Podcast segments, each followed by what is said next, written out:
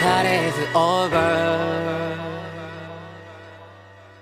それでも踊りたかった。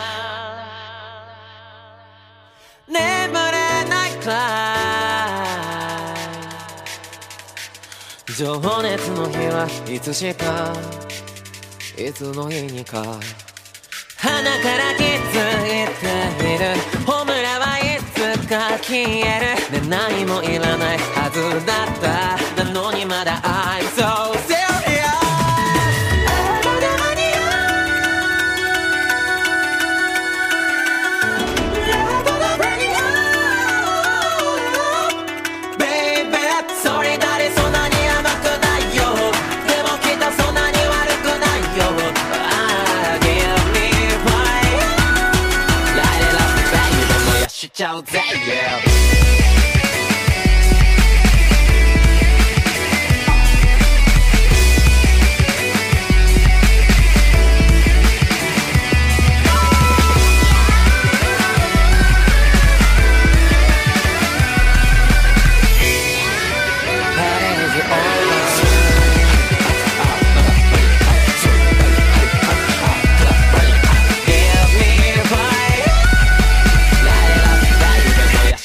there, yeah. Hello, you're listening to the Otaku Spirit Anime Cast. My name is Andrew, and I'm joined here with Chris. Yo. Today's episode is the Winter 2019 Anime Season Reviews Part 3, and the final one. We're finally done with the winter season. But yes, we have a slew of new titles to kind of run through here. We have Hinomaru Sumo, we have Pastel Memories, My Roommate is a Cat, Sword Art Online Alicization, or also known as Ex-Girlfriend, The Quintessential Quintuplets, and Date A Live Season 3, as well as we'll be going through some mid-season discussion about The Rising of the Shield Hero, Karakuri Circus, and Dororo. So, oh, you revealed the secret show that we were just dumping in here. What's the secret show that I'm dumping in here? Date A Live. Oh. We promised that we were going to watch it on the forums. Somebody said, "Hey, why didn't you do Date A Live?" And I said, "Well, we were going to watch. I'm going to watch it." The secret thing that I would be revealing is that it's not going to be just a review of season 3. It's going to be Andrew's review of season 1 and 2, and then a season 3, because Andrew has finally jumped into Date A Live with this season. So I was kind of like, I have like 3 shows that I kind of want to watch, even though I technically watched 2 of them still in the end. It was a very busy week for us. But yeah, I was like, but I can dump like 2 of them and get caught up on Date A Live, because I'm like, I just really want to watch it. It was funny because Date A Live, I said, yeah, go ahead and watch the Date A Live. And then while he was watching Date A Live, I went ahead and caught up on Roommate is a Cat. And I'm like, if you get done, you should probably go watch this. Like, damn. But yeah, it all comes together in the end. Just a lot of binging. That's all. Hopefully I won't let myself get to this point like I did last season. Craziness. Yeah, you got you kind of backloaded a lot of shows. So he ended up watching another show, but he said he wasn't really too invested and he didn't want to talk about it, so didn't work that much. It's fine. So he did watch even another show. So he doing good this particular part. Anyways, we have lots to go through. Again, we're at otakuspirit.com. You can go there for anime, new and old. Great community, forum links top. Social media links on the right side. And all that good stuff. Definitely get in contact with us. Hit me up on social media. It's fine. So yeah, let's jump into it because we have a lot to go through. Hopefully some of the stuff will have some good discussions. It does kind of feel like the leftovers, but there are some in here that I think you shouldn't really kind of discount it. So keep that in mind. First one we have is the final completion of Hinomaru Sumo, which ran for 24 episodes. The Japanese title is Hinomaru Sumo. I don't know. Yes, it ran on Crunchyroll. Done by Studio Gonzo. The source is a manga, and the genres are martial arts, shonen, and sports. And this one follows a guy named Ushio Hinomaru. And Hinomaru is a big, avid fan of sumo wrestling, and he is going to a new school, and kind of has a whole scenario where he goes to this one school, he thinks it's the school he's supposed to be in. He sees a little ring in there that he wants to kind of compete in. Come to find out this ring that was kind of created on the side by the school's sumo wrestling club member, which is Shinya, was made there because a bunch of bullies took over the actual club room. So Hinomaru kind of challenges the guy, the main leader of the bullies, and gets the the club room back for him, and then kind of goes, oh, by the way, this is not my school, and leaves. But then he kind of finds out he transfers there because he thought Shinya was, you know, very passionate about sumo. And so they make a little sumo club and start getting members in and eventually go off to compete. And the whole kind of backstory behind this entire thing is that Ushio is technically a very short guy. And to compete in pro wrestling, you have to be a certain height. So his whole thing, and it's kind of the crux of the story itself, is them competing to try to get to win in the prefectures in this particular scenario so that he can be automatically drafted into pros. That's the only way he can get in there because of his height. So it kind of has some weight bearing behind their competitions. There's something kind of at risk there. So, yeah, like I said, we have Ushio Hinomaru. He is the main character. Has been working to get into wrestling his entire life, trying to overcome his not being a joke here, his shortcomings. We have Chihiro, who is pretty much a big fan of kind of pro wrestling and his introduction there. Kei, who is kind of a guy that was inspired by Ushio and wants to become a wrestler as well, a sumo wrestler. But unfortunately, he's a very thin, lacking muscle little guy. Shinya, who again was the club leader, and Yuma, who was the bully leader. So, yeah. And of course, their coach, who is Kirihito, who was a friend of Ushio, who is kind of just very, very knowledgeable in techniques and observing what people do. So that's kind of their whole team there. So yeah, what was your thoughts on Hinomaru Sumo? I really liked it. I think that it pulled off.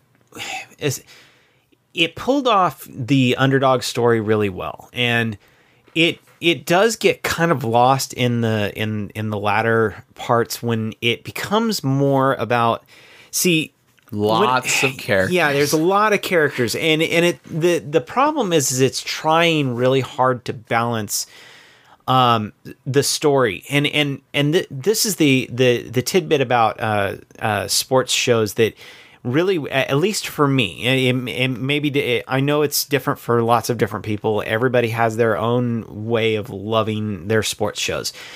And one of the things that I have really learned that when a sports show really kicks off for me, it's really about talking about a character's struggle and then showing the opponent's struggle as well, and balancing that with the sport itself. So it really becomes a character study on each one of these characters. What's the point of competition if you don't care about who wins? Exactly. And if it does it well, you'll really be pulling for both the opponents and the main characters. You'll be pulling for both of them. And it won't matter if they win or lose. It doesn't matter. What you want to see is these two people go together, have it out, and somebody ultimately win. It doesn't matter who. And this one, it tried so hard to pull that off. But the problem is that it comes into a kind of an intersection, because you have two teams effectively, and each team they're trying to balance every one of the characters' development over the course of that match all at the same time. And you get bombarded with both teams, and even though you've gone over your team like 3 times, you're still being bombarded with their stuff as well. So you're going back and forth between these two teams, and you kind of get lost in that, and it ultimately kind of fell flat towards the latter part when you're getting into the ultimate tournament. Now, that doesn't mean that when you see your main characters, when they're playing, it still is, especially Ushio, he just pulls off. Every competition he did was awesome. He does wonderful. Kay surprisingly became a really cool little story ultimately. Some of the prior tournaments, a couple of the other characters really pulled off their stuff. It just So overall, I really did have a lot of fun. It's one of those that just above the mid tier. It's not my favorite sports show, but it is really was a lot of fun. That's kind of where I stand. What happened with me was that the first core was excellent. I was really surprised because it's very hard for me to get into a lot of these sports shows, and I was really kind of invested in it right off the bat because I'm like I kind of am interested to see a story done about sumo wrestling. And again, we kind of mentioned before, Ushio was like this character that was kind of addicting. You wanted to kind of see him overcome things. He's got this really driving passion. He has been training himself night and day beforehand. You got this kind of, side glimpse of this kind of desire to do something for his mother. And that was something you can kind of back behind. And each time he brought in another character to the team, I was invested in each one of them. I was like, okay, cool. A pro wrestler that wants to be a sumo wrestler. That's kind of interesting. A guy that studied karate and he's this thug character kind of getting redemption, trying to, learn sumo wrestling at the same time. Shinya's passion for that kind of rivals Ushio. Kei, like you mentioned before, having this very dinky body trying to stand up to these big huge people. Yeah, that was one of the kind of upsetting things about the series, though, is you have like a lot of people that are like, they're in what grade? This guy looks like he's 30. So there's a little bit weirdness in the body types and how tall they are and stuff, but you kind of just go along with it. But no, I really enjoyed each of the characters they're kind of bringing into the fold. Even their coach, he had a cool little kind of story that was with it as well. But I was really invested in all these characters, and every match was just, I was engaged, and I wanted to see what they would pull off to kind of overcome the other person. And even though there's a lot of kind of shortcuts they take with these constant kind of steals, it still had the kind of ferocity in there, the strength and everything was still in there. The sound, the slapping noises, it was kind of all working together, kind of to kind of hide the lack of animation, because it was still the gusto was still there. And that was something I was engaged with the entire thing. I was interested to see where they would go, if they would get Ushio to where he wanted to go. But yeah, like you, it kind of petered off in the later parts of the second core, because it seemed like there was some matches, again, pretty much every Ushio match, loved Yuma's matches toward the later part. They all had these really cool matches, but there was just too many characters they were trying to pull in that they were going against. And I was telling him, it has that kind of syndrome of, okay, now Chihiro is going to go and fight this other guy, and then they lock hands or whatever, and they start, going at each other, and then suddenly drop off. Let's see this person's backstory and see why, if Chihiro beats him, it's going to be a sad thing. It's like, but I just met this guy. Why do I need his entire backstory in the middle of this match? I want to see the match. And that was the struggle that I was having every single match. Another backstory, another match, another backstory. And it's like, tell me the backstory and then do the match or something. Switch it up a little bit.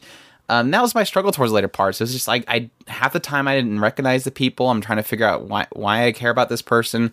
And that was the kind of the struggle point that I had for the later parts of it. But I do think that the later match fights was like, okay, you have these... There was particularly two rivals that they had throughout the entire story that they finally got into, and I was like, "Oh my gosh, I cannot wait for this fight to happen, and it's happening, and I'm just engaged in it." And I think it had a really solid conclusion to it. It did feel like it was rushing in the last episode to kind of tell everything, like, "Oh, by the way, and this happens," and it was trying to give a little quick after story. But I still think it pulled it off well enough. It was a solid conclusion to it. It gave me enough that I wanted. Yeah, I would love to, go into more stuff in the future that they obviously alluded to. But as it stands now, I think it was a solid sports show overall that I actually enjoyed. I just think that second half had a lot of just very kind of I don't care about this situation kind of things going on with it with the matches. So. And it was hitting matches one after another, and it wasn't really giving the characters enough time to kind of reflect on what was happening. So, yeah, I think it was a pretty solid sports show in the end. So, yeah, that's Hinomaru Sumo. Check that out if you are into sumo wrestling or like sports shows, because you probably would get something out of that one. So, All right, moving on to a show that I watched, which was Pastel Memories. This one streamed on HiDive and Crunchyroll, ran for 12 episodes, done by Studio Project Number 9. The source is a game, and the genres are action, sci-fi, and adventure. And this one takes place in a cafe in the middle of Akihabara. And the weird thing about this particular setting in modern times is that Akihabara is pretty much dying. Like, there's no otaku culture there anymore. It seems like it's kind of dying away. Nobody cares about it anymore. But there's this little cafe, and these girls kind of go there and they work, and they just have little bookshelves with different manga, and they just kind of, they love that particular medium and try to get people interested in it. And the kind of weird twist that it quickly jumps into with the first episode is that all these girls seem to be magical girls in some way, and they kind of notice corruption happening with different source materials, like, say, a manga about a certain story. They'll see it kind of have this shadow infection happening to it, and they can travel to that world, fight the corruption that's happening in that world, and it will restore people's memories of that particular story. And that's kind of the thing that's happening to the real world, is that people are forgetting about these shows because this corruption's happening. So each episode, they jump into different stories and different genres and mediums and try to fight the corruptions. And the entire time, Jessie from Jesse and James.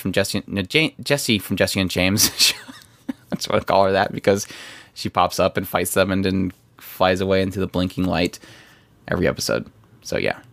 Now, this is one of those ones where it was kind of like, there's this one thing. This is one thing I like about it. Like, I don't like the art style. At least the models, they're never on model. They're constantly wonky. It's very just not well done animation wise.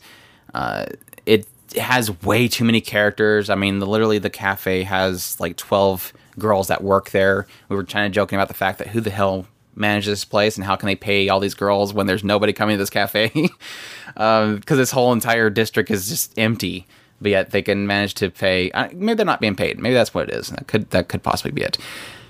So yeah, there's too many characters. There's not enough time to really kind of get into any of their. I mean, yeah, you have these basic archetypes that are on them, but there's not much room for character development themselves. There was maybe one or two characters that had what I would deem as being enough significant character development throughout the entire series.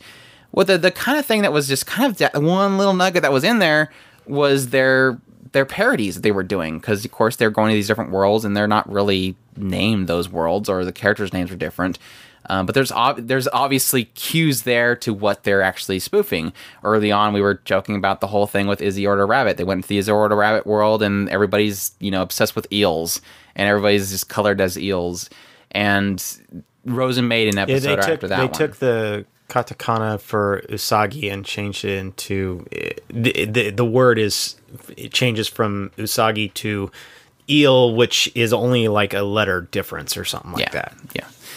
And that was kind of the thing that we're kind of doing. And we did the Is the Order a Rabbit, Rosen Maiden. And it was like, okay, those were really fun little moments. I'm not sure if it wasn't enough screen time for that parody element, because the rest of it was kind of enveloped in the girls at the cafe, and the other part of it was the fighting the corruptions. But I'm like, but there's still those little parody moments were fun. I mean, we enjoyed the Is the Order a Rabbit, and we laughed about Rosen Maiden. So I'm like, I'm just going to watch it to try to find those moments and see if it can keep pulling that off. And I can't say that they really ever had that much time devoted to them. I mean, when they did the Is the Order a Rabbit segment, it was like 10, 15 minutes of the episode was just on joking about that element.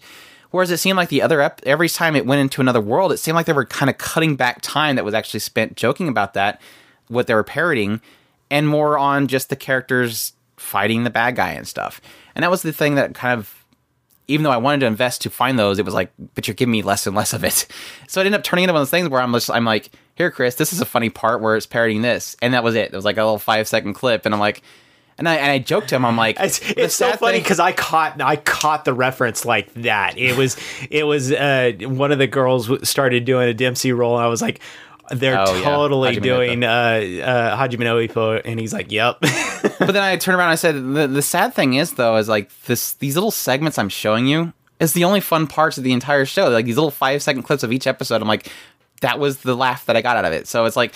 the entire show is like not really engaging me that much. The characters are cute. I do love the art style for the combat suits they have. It's very kind of steampunk looking, but the parody moments is like they kept getting less and less, but there was these small little moments and I'd laugh and I'm like, oh, that was funny. Why didn't you do more of that?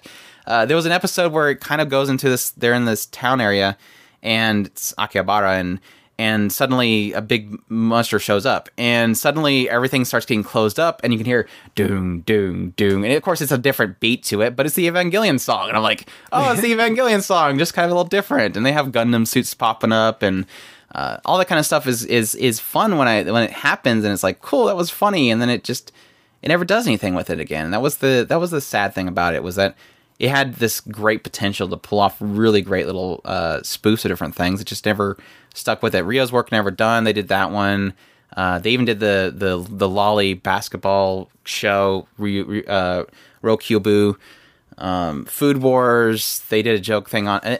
the ones that they kind of stuck with a lot was the dating sim episode and the JRPG episode. That was kind of the entire episode, was that. And those are probably the best ones just because that was the main focus of it, was the jokeness of those two particular genres. But everything else was kind of just little snippets. I even did Hamtaro, which was kind of off the wall. I didn't really expect that. But yeah. I don't know. It's one of those shows where I think if you have a little bit of spare time and like parodies, you might flip through it and find those little moments and kind of get a little laugh out of it. But it as a show as a whole just wasn't enough there. The characters were just too many. But it wasn't a total waste in my opinion, but just wasn't as much as I wanted to get. So yeah, that's Pastel Memories. If any of that sounds interesting, definitely. Did I ever tell you that the Dempsey Roll scene was the reason why I went to go and look up Hajime no Ippo? I seen a clip of it and I was like, "What the heck is this show? It looks so cool!" And I went out and researched it, found out it was Hajime no Ippo, and that's why I ended up into it. Oh, cool. Let's see here. Next one we have is My Roommate is a Cat, or, oh my gosh, Doukyonin wa Hiza Tokidoki Atama no Ue. And this one's streamed on Crunchyroll, ran for 12 episodes, done by Studio Zero G. The source is a web manga. The genres are slice of life comedy. And this one follows a guy, a writer named Subaru Mikazuki. And we kind of find out really quickly that his parents have passed away. And he lives alone, and he is a novelist. He writes books. He has an editor, and he's trying to find inspiration while also kind of, being pretty much a shut-in. So every time his editor would try to take him out, he would be very uncomfortable around people. He just wants to go home, read his books, write his books. And at some point, he's going to visit his parents' grave, and suddenly a cat shows up. And this cat, takes a liking to him, or he takes his cat home, and starts living with the cat. And over time, he's kind of finding inspiration through this cat to write a novel about a assassin cat. Was it an assassin? I thought it was a detective cat. It was maybe the second one he wanted to do was assassin cat, or he was thinking of doing an assassin cat. I don't remember what it was, but yeah, I think it was a detective cat. Anyways, he's going to over time through the experiences of taking care of the cat. He starts meeting more people and kind of learning to get out of his shell a little more and learn about relationships with people, because he's lost that. It might have been an assassin cat, and I just got it messed up in my head because of the OP. I know that when he was talking with the siblings, they were kind of mentioning that there was this whole aspect of... No, I think it was parents were talking about something he was writing that was about trying to figure something. Anyways, it doesn't matter. It's a book he's writing. It's about a cat, though. It is about a cat. It is about a cat. That we can agree on. But yes, what's your thoughts on My Roommate is a Cat?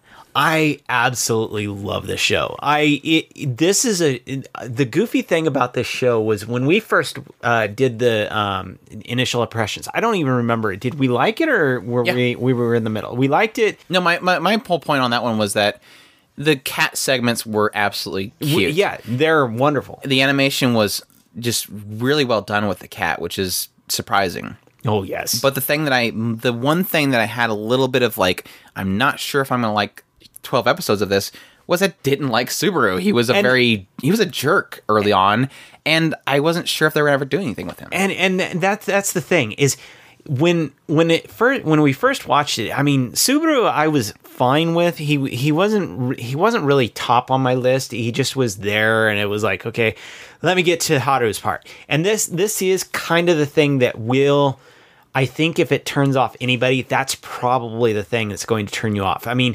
yeah, there's a couple of side characters that can be really annoying, but it does, to me. I think that if any of those things get you stuck, push through those just a little bit past a few episodes.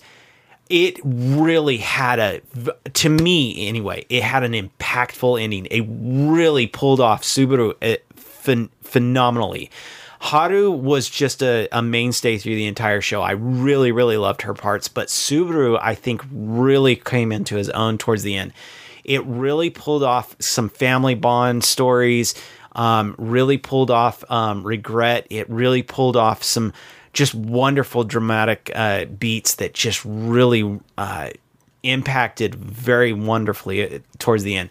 And I don't want to overplay it because I think that it really does really capture the essence of coming out of a shell and moving outside of your own comfort zone.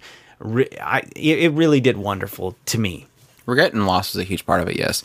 No, I think the thing that really needs to be pointed out for how this show is structured is that it's basically a slice of life with it's slice of life but with a twist. The key thing here, and it's not always half and half, is every episode basically will follow, I'd probably say 90, pretty much all but maybe one situation with all the episodes. It always follows Subaru first. He has this entire kind of day or couple days that he's going through dealing with something or trying to accommodate somebody or trying to fix something. And then at some point throughout the episode, it'll suddenly flip over and it'll go from the perspective of his cat, and a cat has a voice to her. It's just they don't understand each other. It's just whenever you're watching Haru, you're hearing her inner dialogue talking about what she's experiencing. Then when it switches to Subaru, it's just him and his daily life, and it jumps back and forth between the two of them, and it experiences usually the same happening just from both perspectives. So if one person comes over and shows him how to feed the cat, he's like, oh, well, I never knew that. That's interesting. And then he'll switch over to Haru, and she's like, well, who's this person that's in the house? What? Oh, wait, there's some food there. I want to eat this food. Wait, why can't I have the food? And so that's that kind of that back and forth that they have the entire episodes. So that is kind of a weird thing to add to it, because technically when you're following Subaru, you're actually getting pure slice of life character developments happening with his character as he's dealing with real life people, and again, like you said, getting over his losses, having those regrets of his parents, and trying to meet new people and kind of get out of his shell.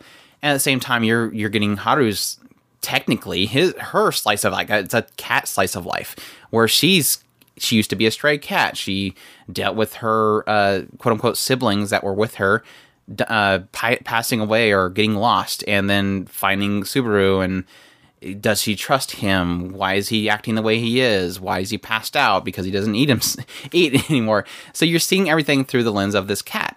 And so that is really cool that you have this back and forth between a human slice of life and a cat slice of life, both seeing the same scenario in different ways and affecting each other. And that was really the kind of thing that made this show really interesting. Now, my enjoyment of the show early on was kind of this, yeah, I don't really care about Subaru. This cat's adorable. So I'm enjoying the cat moments, and I'm like, okay, that the Subaru thing was like nothing. But when it got probably a third of the way in, maybe a quarter of the way in, suddenly the segments of Subaru started coming up. It's like, okay, now they're kind of getting level. I'm actually interested to see what's happening with Subaru, how he's evolving, how he's changing, how he's reacting to the people around him, why he is not bagging Okami already, right? This dog over here is really cute, and why doesn't anybody pay attention to him? That's kind of the thing that it kind of starts going into. And it turned into a show that I really, really enjoyed. Now, I did find some of the scenarios that Subaru is kind of facing a little bit kind of repetitive. There's just way too many situations where, oh, why is this person here? I really don't want to deal with this person. Okay, I guess it was good that I dealt with this person. Oh, why is this person here? I don't want to deal with this person. Oh, I guess it was kind of good that I did deal with this person. And so those kind of things just kind of bottle up the earlier segments. But I think it kind of overall slowly develops him as a character. I forgot to mention that. I agree that Subaru really evolved. I don't want to use the same word. I wanted to say his character dynamics were phenomenal. Develops. Yeah, he develops wonderfully. That was the entire thing. I was sitting there at the end of the show. I was like, oh my gosh, the amount that he has changed over the course of this show is just wonderful. Yeah, I think he is definitely a testament to character development. And even though I do complain about the kind of repetitive certain scenarios, each time he's kind of learning something and he's kind of recalling back to it. And it is a true testament to proper character development because, again, like you said, he is a completely different character at the end than he was at the beginning. When he goes to visit this other prefecture, it was just an amazing little story arc they had for him. I thought it was probably easily the best pinnacle moment of it.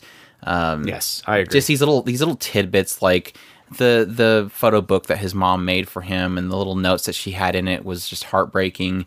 Getting those little snippets of his parents that were just absolutely treasure. All these little things, the neighbor and her comments about the mother, all these things are kind of just constantly being thrown at you. That constantly makes you realize, oh my gosh, this guy is. It does make you realize how broken he is, but at the same time, how much further he can go. And there was the signing scene was easily one of the best moments. Having the little kid come up and have that stark contrast to him as a child to this kid that's now reading his books was just heartwarming at the same time. The Kami siblings were excellent.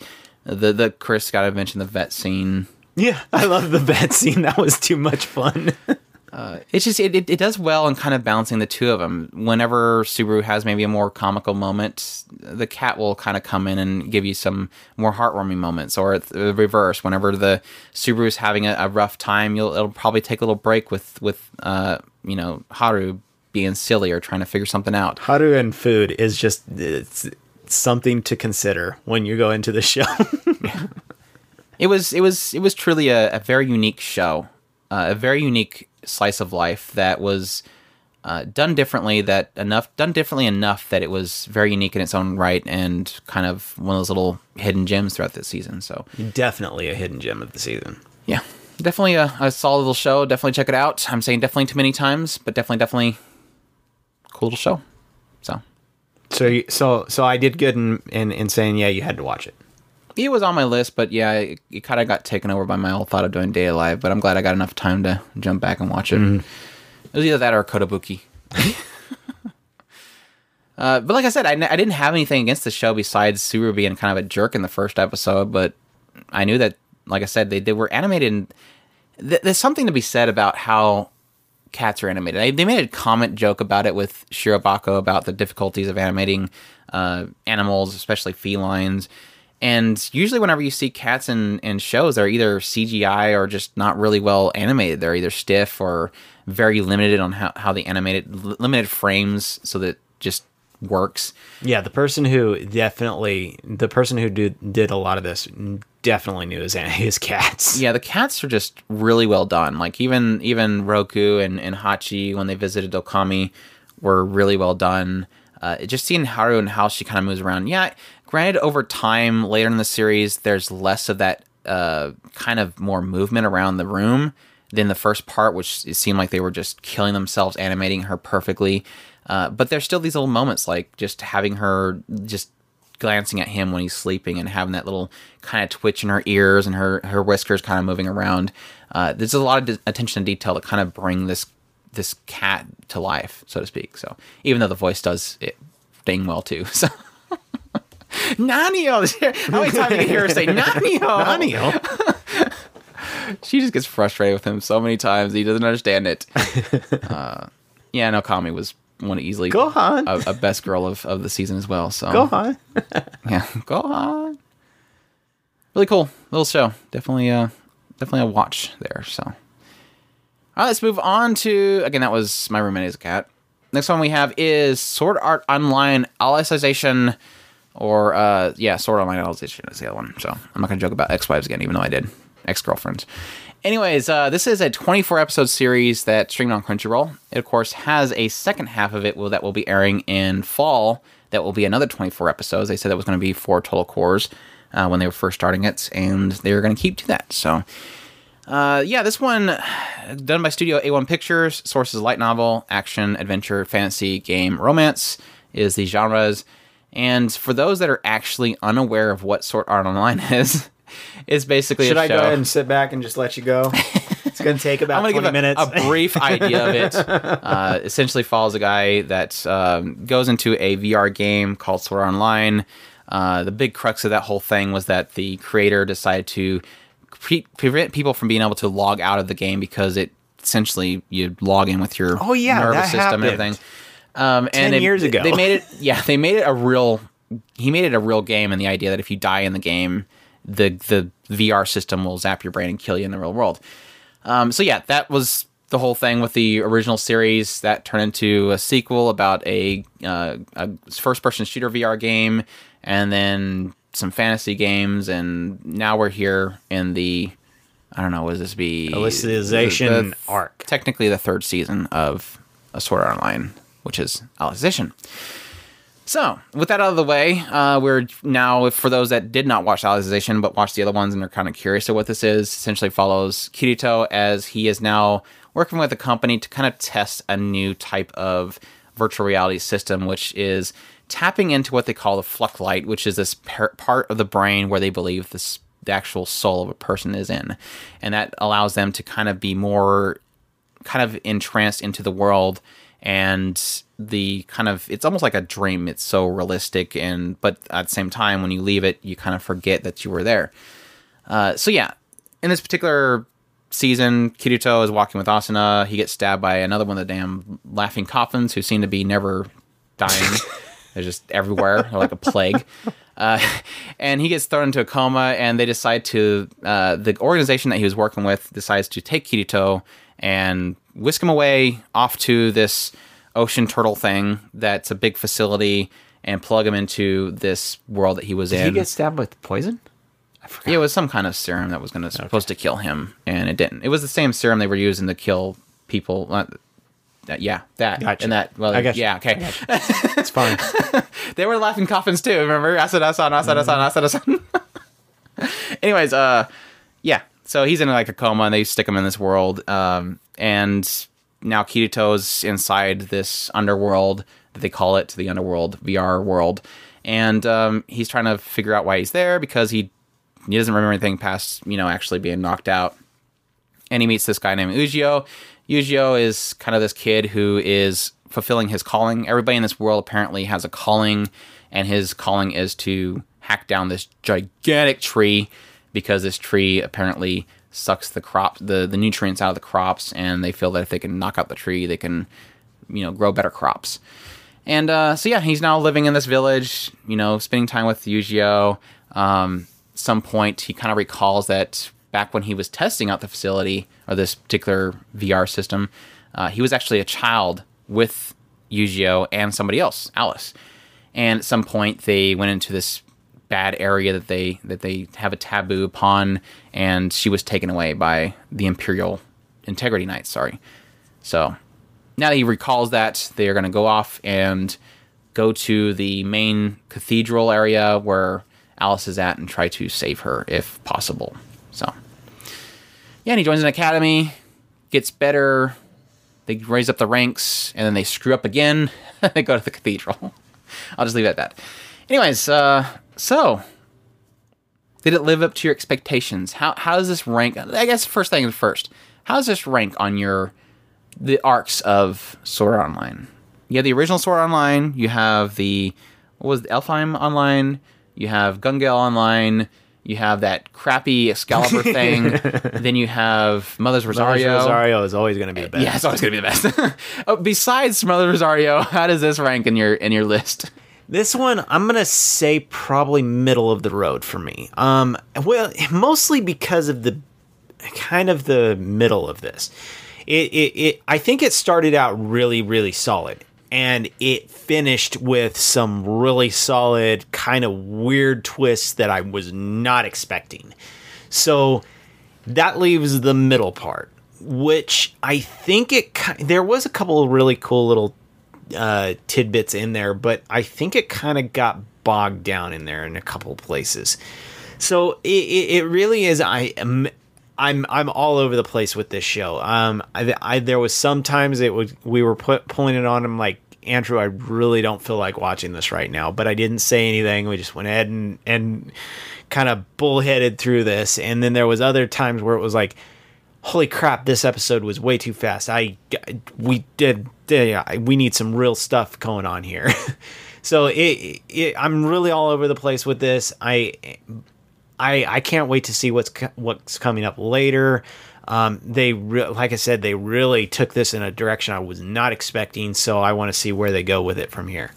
I wasn't really thinking on this one as I was doing the actual outline. I really wasn't sure what I wanted to say about it. Like, I'm glad that the story managed to bring back that sense of direness to every situation. Now, it's something they lost way back with the original Sword Online, and they try to tap into it here and there with, like, Gun Gale Online, with the shooter that can, if he shoots you in the game, you can actually die. It never really brought back that direness that was there. And Mother Rosario was that one story that it didn't have to have that direness. It was just this is the circumstances they're dealing with, and it's heartbreaking. This one managed to kind of tap back into that original first season direness, and the fact that I guess I don't really want to spoil things, but there's weight to the loss of the people in this particular world. And it was something that I wasn't really expecting, and they pulled it off well. I'm like, wow, I'm actually getting really attached to Eugeo, Kirito and his relationship, this cool little bro fisting thing. I mean, they did the whole little cool handshake thing in the intro. They're these awesome little bros, and they work together, kind of trying to go see if they can find out what happened to Alice. And I was really kind of captivated by that aspect. I was like, cool, I'm actually, it's basically a whole new cast. It's like, it's a reset to the entire story. He's in there by himself. His harem's not there. His harem kind of gets left behind. He's in there alone. He's meeting new people. You can make the joke about him building his new harem. It never really gets harem-y again. That was kind of this little interesting trip that they were taking with Kirito. It's like, wow, it's almost like he's now this grown up. He's going into this another world, and he's re-meeting people all over again. Now, the thing that I really was kind of mixed on is that I enjoyed it. I was really kind of... there wasn't a single episode that I wasn't kind of into and wanted to see what was going to happen next. Every episode ended and I was like, crap, there was another episode that's gone. So there wasn't a single episode that I was not fully engaged in what was happening. The action scenes were still cool. Well, now there's some of them that felt like they were a little too short, but I did enjoy each of the battles. There was a few of the Integrity Knights that I'm like, oh, that was kind of a throwaway. But each one of them kind of had these cool little stories behind them. I especially loved Fanashio. I thought her fight with Kirito was just excellent. There was a later fight with a particular golden person, I'll just say that I thought was excellent as well. Each of the fights were really, really cool. The fights were very phenomenal. Now, there was this kind of thing about the mechanics that I was a little bit miffed by, and I don't think they really kind of ever... They mention how it works, but at the same time, they never really play off of it and never really point it out. And they kind of joked about this aspect of their power being based off of their confidence in that they can do it. So it's like this whole thing. I'm like, wow, it's literally Dragon Ball. Like, it depends on how loud you yell, which is perfect for Kirito because he loves to get angry and yell and scream and fight. So, but it's still one of those things of like, please don't play off this because you kind of discredit people's skills. Is kind of going to the idea of, well, if I have more confidence, I'm going to be stronger. But like I said, they never really play off it. It was kind of the thing that it kind of brought up with some of their teachers in the academy, and they never really kind of touched on it ever again. Well, but it does kind of go into the idea of Yugioh and his kind of advancement as well. So, but yeah, I really loved Cardinal. They brought Cardinal in this situation, and I thought her story that she told about the administrator was excellent. I felt like it was kind of a little bit too much information too soon, because I also felt that when they finally started getting to the administrator, I felt like, okay, but there's nothing really here besides beat administrator. And that was probably the only part of the series that I was kind of starting to drift away on it. Like, I did like some twists that they threw in there, but overall, that final run to the administrator felt like it was just wasn't that much there. And so I was kind of getting a little bored in the last 3 or 4 episodes. And then we had that cliffhanger ending. Do we want to bring up that ending and how it just kind of just explodes and then says goodbye? That's all we're gonna see is Chris is just gonna raise her hands like, eh, nah. I said my piece. But yeah.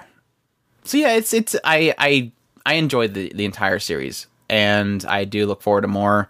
Like I said, I appreciate that kind of callback to the original kind of direness. I thought the cast was cool as well. Enjoyed every one of the characters they kind of brought into the picture, and I do sort of kind of miss the old cast now. It's been a while. I know. I do think that the writer has definitely come into his own. It is very evident in this entire series. He definitely seems to have gotten control over what the story he wants to tell, and it's just evident. Everything is for a reason that it's there. Yeah, and I kind of joked about it. Like I said, I love all the cast they had in the original series. But like I said, I think it was probably in the Excalibur series, as I started kind of getting annoyed by the fact that it was just kind of there's this pack of puppies that are all kind of hoping they can get with Kirito, even though he's with Asuna. And so it was kind of nice to get away from that. But at the same time, it seemed like you said, it seemed like his writing is almost advanced. And it was almost like he did this as a way of kind of resetting things, because Kirito is technically an adult now. He's much more mature. He deals with situations differently. There's a different passion about him, and how he interacts with people, how he builds friendships with people is definitely different. He's a lot less clueless about certain things, and I definitely appreciate that about it. It's a less focus on harem and more focus on kind of the human element, creating bonds, trying to help people, and trying to overcome something. And that's definitely something I've definitely appreciated about the series. So, even though it is some people's ex-girlfriends, mm-hmm. It's cool stuff though. I again, a lot of the action scenes are always top notch. The sound effects along with it. There was several fights that even like some throwaway Integrity Knights they kind of threw in there. That was like, well, this is gonna be a quick fight. It was kind of quick, but it was still really cool. Each of the fight has this little certain quirk to it or a skill involved in it that I appreciated. So. Plus, Cardinal is the voice above Nero, so she had to say Umu a couple times, which I definitely appreciated. Throw that in there. Yeah, that's Sword Art Online Alicization. Hopefully, eventually, we will get the second half and get a full perspective on the story that he was planning on telling with this. Kind of interesting to have an idea of how long the arc is going to be, technically. But I guess you do have that with pretty much every single one of them, so... But then they did that weirdly with some of them, with like, say that Mother's Rosario wasn't technically a full 12 episodes. Should have been. Should have been. Yeah, that's Sword Art Online. Still loving it, even though people hate it. I still love it. Sorry, everybody has their own likes and dislikes. So let me enjoy what I enjoy. The Quintessential Quintuplets is our next one. You're still in love with her after all this time, Andrew. Who? Your girlfriend. Oh yeah, no, she's not my ex-girlfriend. I never broke up with her. I technically was kind of breaking up with her with the whole Alpine Online part, and then we got back together with Gun Gale, and later part of Gun Gale, I was kind of gonna think about breaking up, and then I broke up with her with the Excalibur arc, and then she came back and she's like, "Hi, I'm Mother Rosario." I'm like, "We can talk again," and we've been pretty close ever since then. Yeah, the Quintessential Quintuplets are next one, or Gotobun no Hanayame. This one's streamed on Crunchyroll, ran for 12 episodes, done by studio Tezuka Productions. The source is a manga. The genres are harem, comedy, romance, school, and shonen. This follows a guy named Futaro, and Futaro is in a family of, they're kind of trying to scrape by. They don't have much money. They're in debt, and at some point, he's well educated. He studies a lot. He gets good grades. Some point he's encounters a girl named Itsuki, and she's having problems with her tests, and she kind of tries to get him to help her study, but he kind of blows her off. And then later on, he gets a call from his sister, and his sister's like, "Hey, you have a job opportunity. This guy wants to hire you to tutor their child." And he's like, "Cool, I'll do that. That sounds interesting. The pay is good." And turns out, as he goes to the home where he's supposed to be tutoring at, the girl that he blew off and all of her sisters are the people that he's supposed to be tutoring. It's quintuplets. So there's five girls, and he's supposed to tutor them all and help them improve their grades because they're all terrible at school.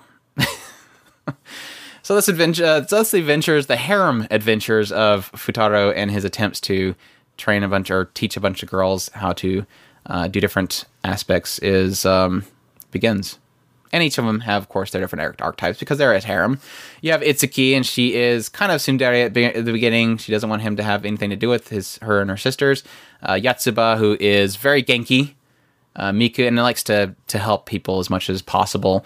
Miku, who is it a spoiler to say what her little interest is? She's a kudari, I think.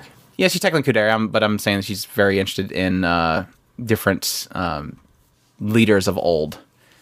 And Nino, who is absolute tsundere and absolutely hates Futaro, Baka, and Ichika, who is the older sister and likes to be a little more forward than the rest of them.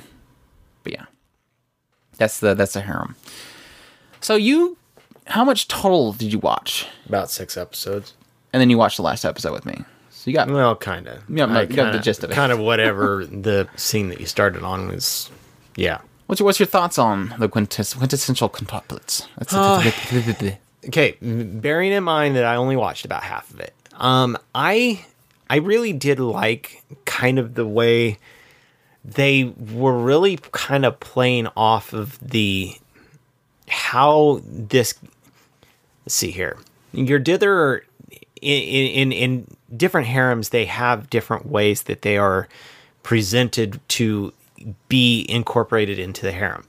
And the way that they did that with this character, which, to be fair, is kind of cheesy. I mean, him being the tutor of these 5 girls, okay? And they're all silly.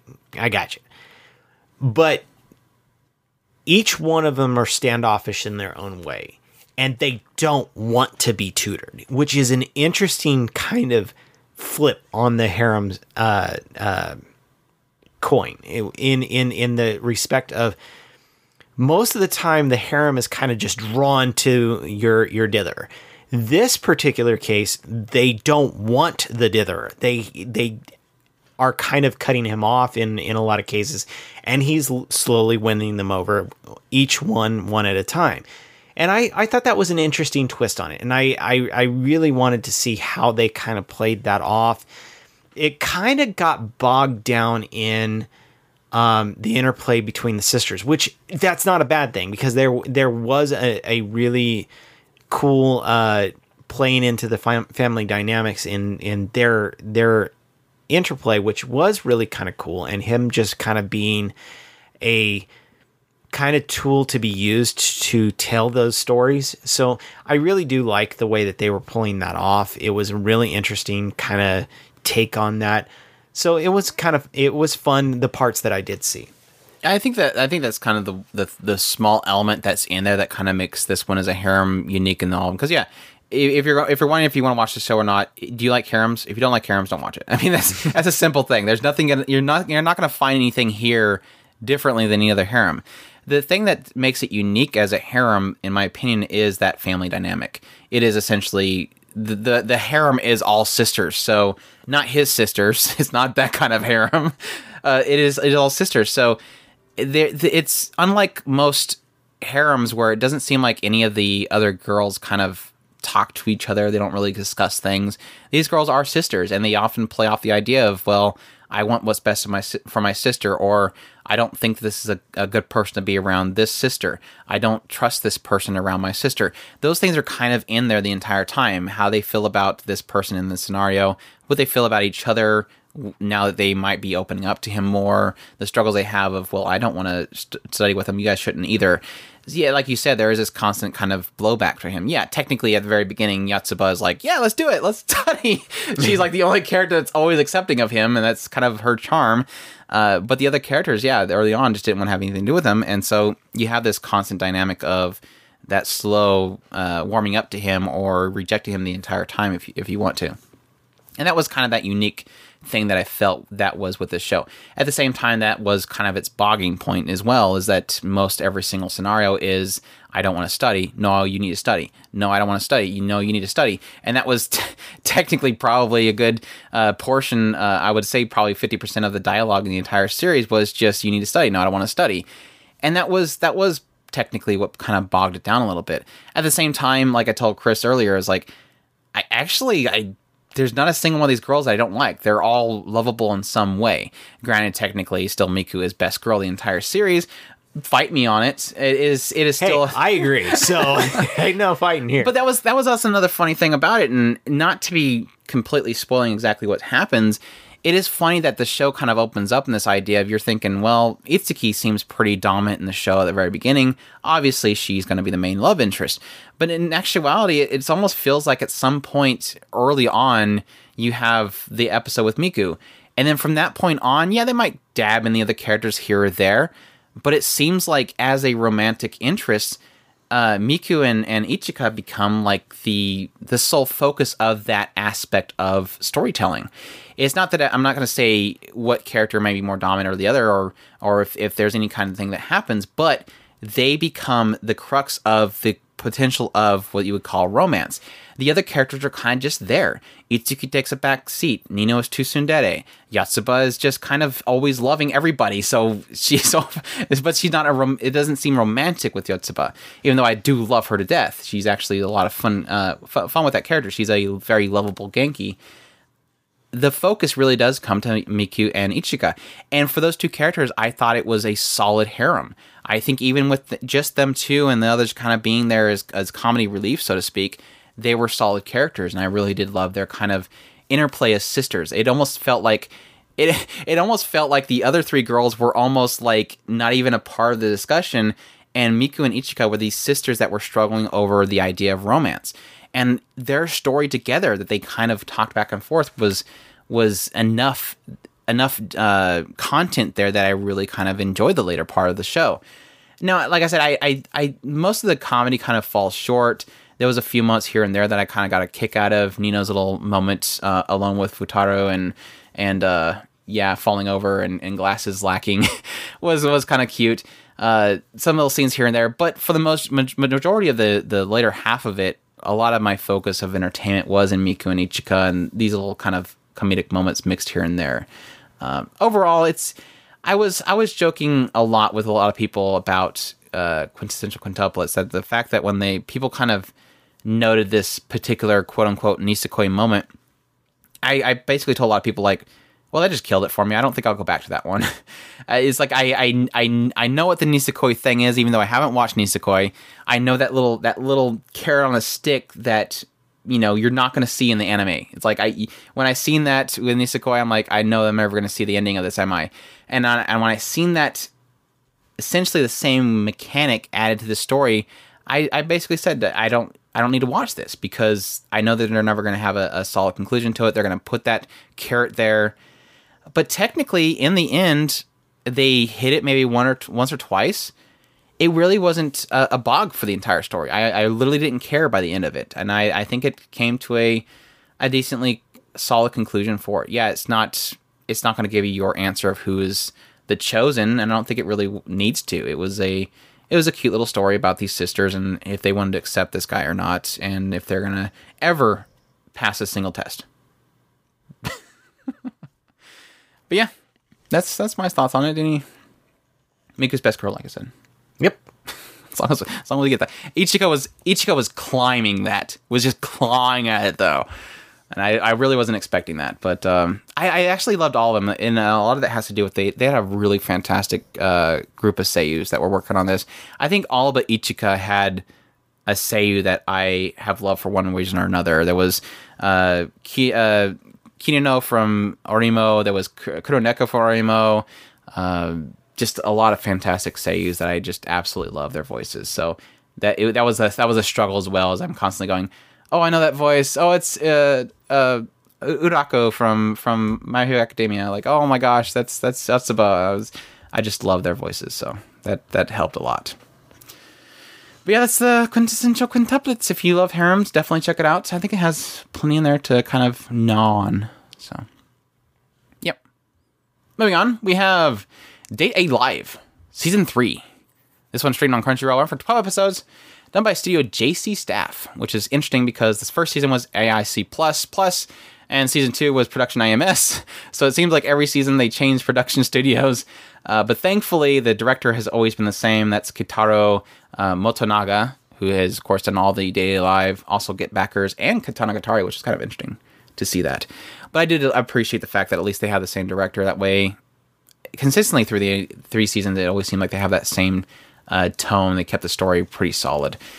Now, visual-wise, there's misgivings there in the changes of studios, but that could also have something to do with production, how much money they put into it as well. So I'm not going to completely bash on JC Staff.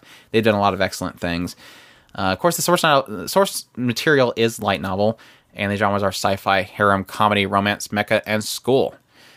Just to give a quick run through of my thoughts on season 1 and 2, because like I said, I had to run through all those to get caught up for this one. Chris had already watched the other ones, and he just watched season 3. I really do kind of enjoy Date A Live as a harem with an interesting twist. It isn't just, you know, cut and dry, there's a bunch of girls that love this guy. There's a unique mechanic to this entire story. So to give people a rundown of what Date A Live is, essentially it takes place 30 years after this big, huge, what they call spatial quake happened, and it killed like 150 million people. And following this 30 years later, we follow Shido and his sister Kotori. And Shido is living in this world where every now and then, it's modern time, every now and then these spatial quakes will happen. It will destroy like a city block area, maybe probably more like 3 or 4 city blocks. It's different every time. But these spatial quakes will be detected. The citizens will be alarmed. They have to take cover, take shelter. These quakes will happen. It'll destroy entire areas of the city. And in its destruction, what people don't know is that these spirits will appear, and they are actually these girls. And the interesting thing that happens is Shido is trying to go find his sister. He thinks is out in the middle of the town as this spatial quake is happening.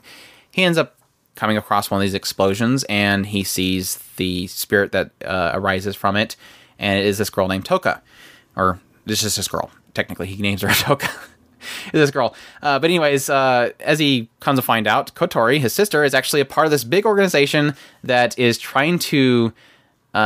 he assigns him to go out and find these spirits, date them, and through this whole kind of goofy mechanic of, you know, monitoring their emotions and giving him suggestions for dialogue, because it's kind of goofy little dating sim thing they're trying to do to help him out, which always ends up in failure. He's supposed to kind of swoon these girls, take them on dates, make them kind of fall in love with him, and then kiss them so that he can steal away their powers and so they can become normal girls and not be hunted down. Because on the other side of the fence, you have government organizations. You have the AST, who is a group of armored fighters who will go out and kill the spirits. Whereas Kotori and the organization she's working with is trying to save these spirits and instead, you know, keep people from being killed from the spatial quakes, of course. So yeah, the first season kind of opened up. He kind of met the princess he names Toka, trying to help her out, go on dates with her. Yoshino, who is this cute little girl who they call the Hermit, and her power and trying to help her out. And then eventually kind of going into... I won't say what the other name is, but there's also Kurimi, who is this kind of more sadistic. Everybody knows her as being one of those high-class yandere characters in all the top 10 lists of best yanderes in anime. And Shido's attempt to try to stop her, then I'll just leave it at that. Season 2 kind of focused on the Berserk sisters, Kaguya and Yuzuru, who are seemingly a spirit that has been split into 2 girls, and their attempts to try to find out which one of them is going to become this single entity. And also Miku, who is kind of a diva spirit, and how she controls people. And then kind of dabbing a little bit into this mechanic they call the inversion with the spirits, which, again, I won't really mention too much on. And, of course, we go into Season 3. We start diving into Natsumi, who is this kind of wizard-looking spirit, and her mischief that she is creating. And eventually getting into Origami's story, which has been kind of hinted at in the entire series of Date A Live. So, you know, my thoughts overall is I do love this as a harem show because it isn't just a harem. It isn't just about these girls kind of fighting over him. It always kind of has this backstory of, you know, the struggle with the spirits and this little bit of weight given to each situation, not too much weight given into each situation, and the combat sequences and the different mechanics that each of these spirits have are always interesting. The dating aspect of it's always kind of a little bit comical to add into each of the characters. You get the plenty of development in those date sequences, and I always enjoy those. So I enjoyed the entire series. It has been a lot of fun getting into it. I won't say that it has always been a pleasant watch. I don't really... I guess this will get into my big beef of the season 3, so I don't know if I want to get into it quite yet, but overall, I enjoyed season 1, I enjoyed season 2. I especially liked the... I think probably most of my enjoyment came out of probably Kotori. I did enjoy Origami early on. I thought she was an excellent character. Toka was kind of... I do like her, but not so much as kind of a love interest character. She's just always been kind of fun and cute there whenever she does show up. Kurumi, I hated in season 1. I loved her in season 2. And I finally got to... I don't know if everybody loved her in season 1. I loved her in season 1. Okay, I wasn't sure. I wasn't sure. First introduction of her, okay. I just couldn't get over the whole aspect of she's killed 30,000 people. And I'm like... even if they are just a bad dude that bumped into her and she offered something and they went with it and she killed him, like, no, she's technically killing a lot of people. She's kind of dangerous, so I didn't really go with it. But then season 2, she definitely grew on me. She's a lot of fun, and she gave a lot of... she kind of killed the direness, and not literally, but there's a direness that's happening, and she kind of shows up, and she's just laughing along with it, and is just wrecking people. And it took season 2 for me to finally kind of click with her. So don't hate me. I like her because of her mischievous nature. It's something that kind of works for me in that type of character, not necessarily her backstory and all that stuff. Just, I like her mischievousness. I don't know if I mentioned it, but yeah, I absolutely love Kotori though. I think in the end, she's probably my favorite of all of them. Love what they did with her. I just will leave it at that. I don't know if I want to spoil that. Yoshino is just absolutely adorable. Want to protect. I did like the Berserk sisters. I think they were a lot of fun. I like their personality differences they have. Didn't like Miku. Wasn't a fan. Never did like. Even in the end, she has her moments every now and then, but did not like Miku. I didn't care for Miku at all. She just was... I kind of went with her story, but it was kind of annoying. I think they drug her out way too long. But I think the only real stain that I have for the entire series of season 1 and 2, I'll just leave it at that for now, is I never cared for the DEM stuff. It was every time they kind of popped over them, it was boring. It was boring in season 3 as well. I guess I can spoil that for it as well. I didn't care for it in season 3 as well. But overall, I really enjoyed season 1 and 2 though. But yeah, season 3. So we finally got that out of the way. Got my thoughts on season 1 and 2. Got my thoughts on the characters they added and all those ones. Now we're going to season 3. So everybody I don't know why you haven't watched season 3 if you haven't watched season 3 yet. What are our thoughts on that one? Mainly the crux of season 3, like I mentioned earlier, was getting into this new appearance of a spirit named Natsumi, and how Shido sees her other side, and that upsets her because she wants to be known as this beautiful, voluptuous big sister, beautiful body and everything, and he sees her other side, and that upsets her. So she kind of essentially makes it a point of herself to be a trickster and kind of ruin his life, and starts doing shape-shifting stuff to impersonate him, and then goes in this whole thing where she... gives him a game where essentially he has to find out who she's impersonating, and if he doesn't, she will make one of those people disappear every day.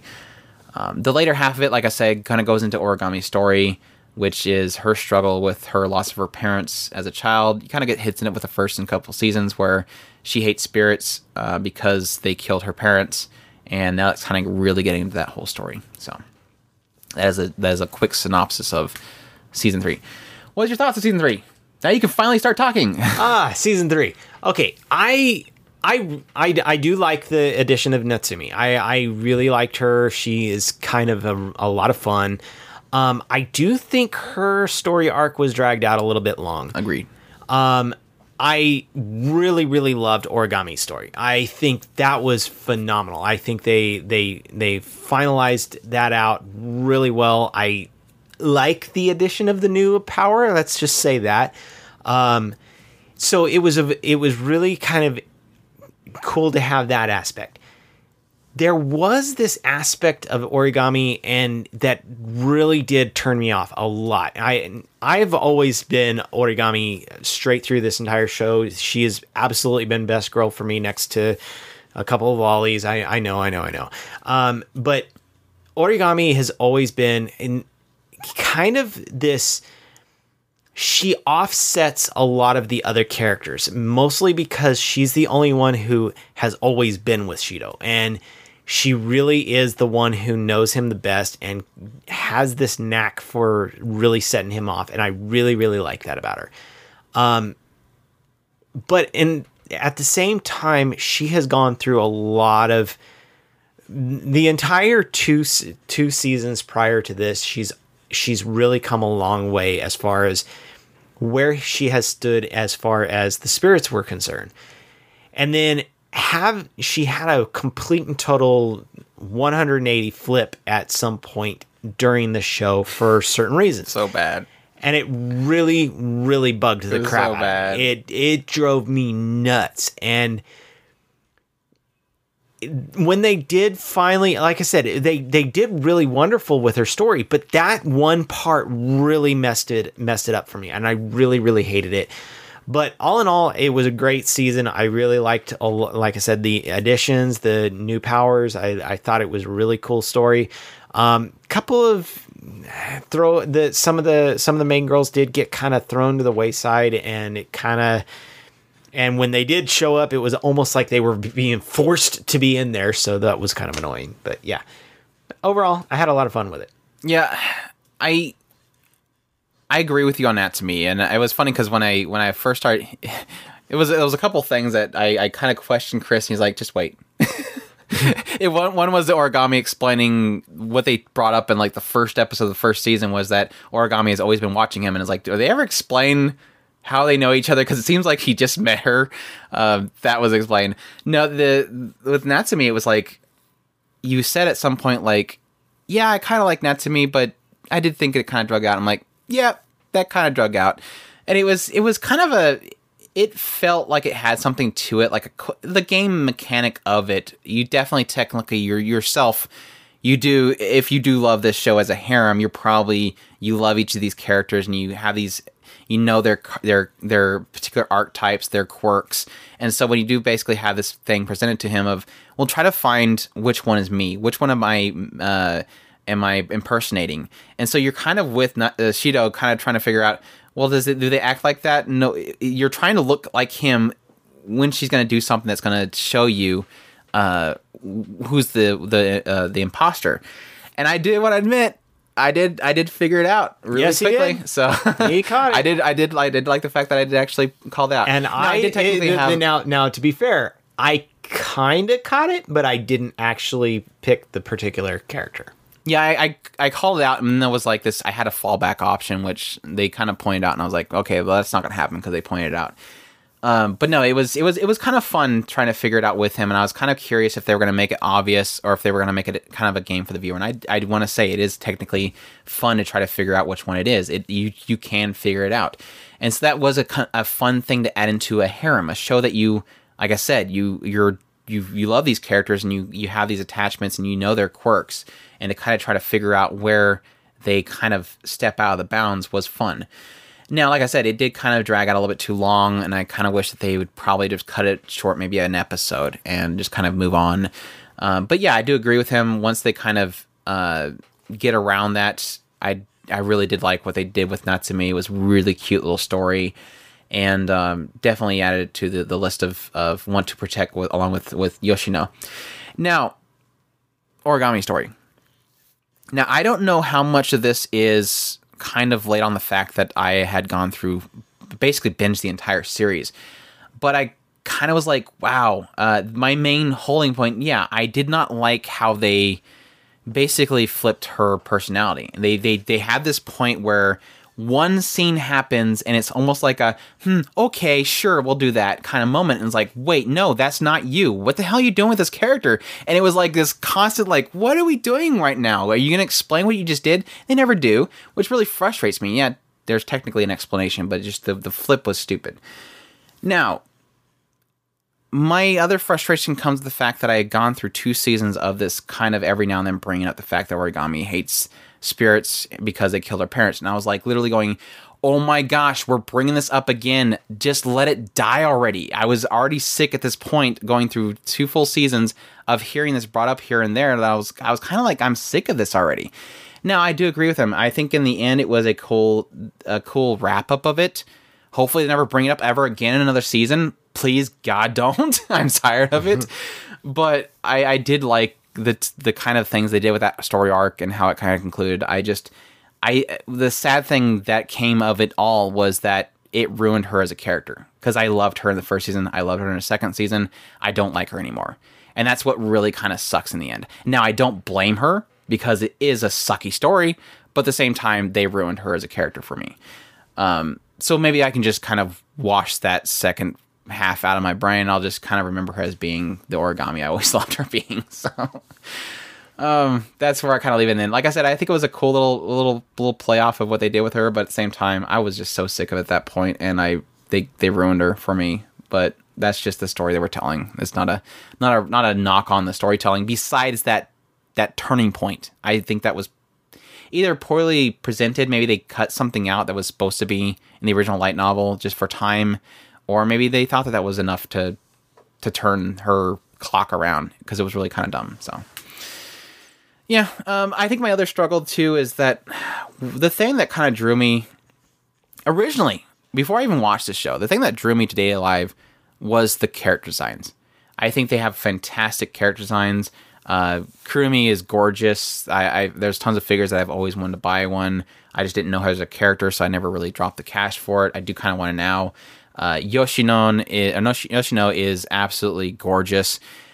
Even Toka and her armor is absolutely amazing. Another character, which I won't say because spoilers, her entire outfit is just absolutely stellar. She is absolutely gorgeous. I have the Nindroid of that. I have a lot of the Nindroids for this show, and I never even knew this show because the character designs were so fantastic. And I think when I watched the original season, the first season, I was like, wow, they're actually pulling off, for the most part, these character designs in motion. Just seeing like these up close shots of, Shido asking Yoshino something, and just having that just full volume hair and this cute little hood on. She was just absolutely gorgeous. Seeing it in motion was like, I can't believe they're kind of technically pulling this off for the most part. Yeah, in the action scenes, they might cut corners here and there, but for the most part, they were making these very gorgeous character designs come to life. The sad thing is, again, I don't blame JC staff. Maybe it was just a production difference. It seems like that was something that kind of fell off with the third season. There was a lot of cut corners. There was a lot of things happening and nothing visual happening on the screen. I wrote a note about a certain scene that I kind of laughed out loud at because they just went like full slideshow mode. I guess, namely the whole satellite dropping, bomb dropping scenario. They did a lot of really stupid little slideshows. It did not look good at all, and I was frustrated by that. Hopefully, if they do a Blu-ray release of it, they'll fix all these issues.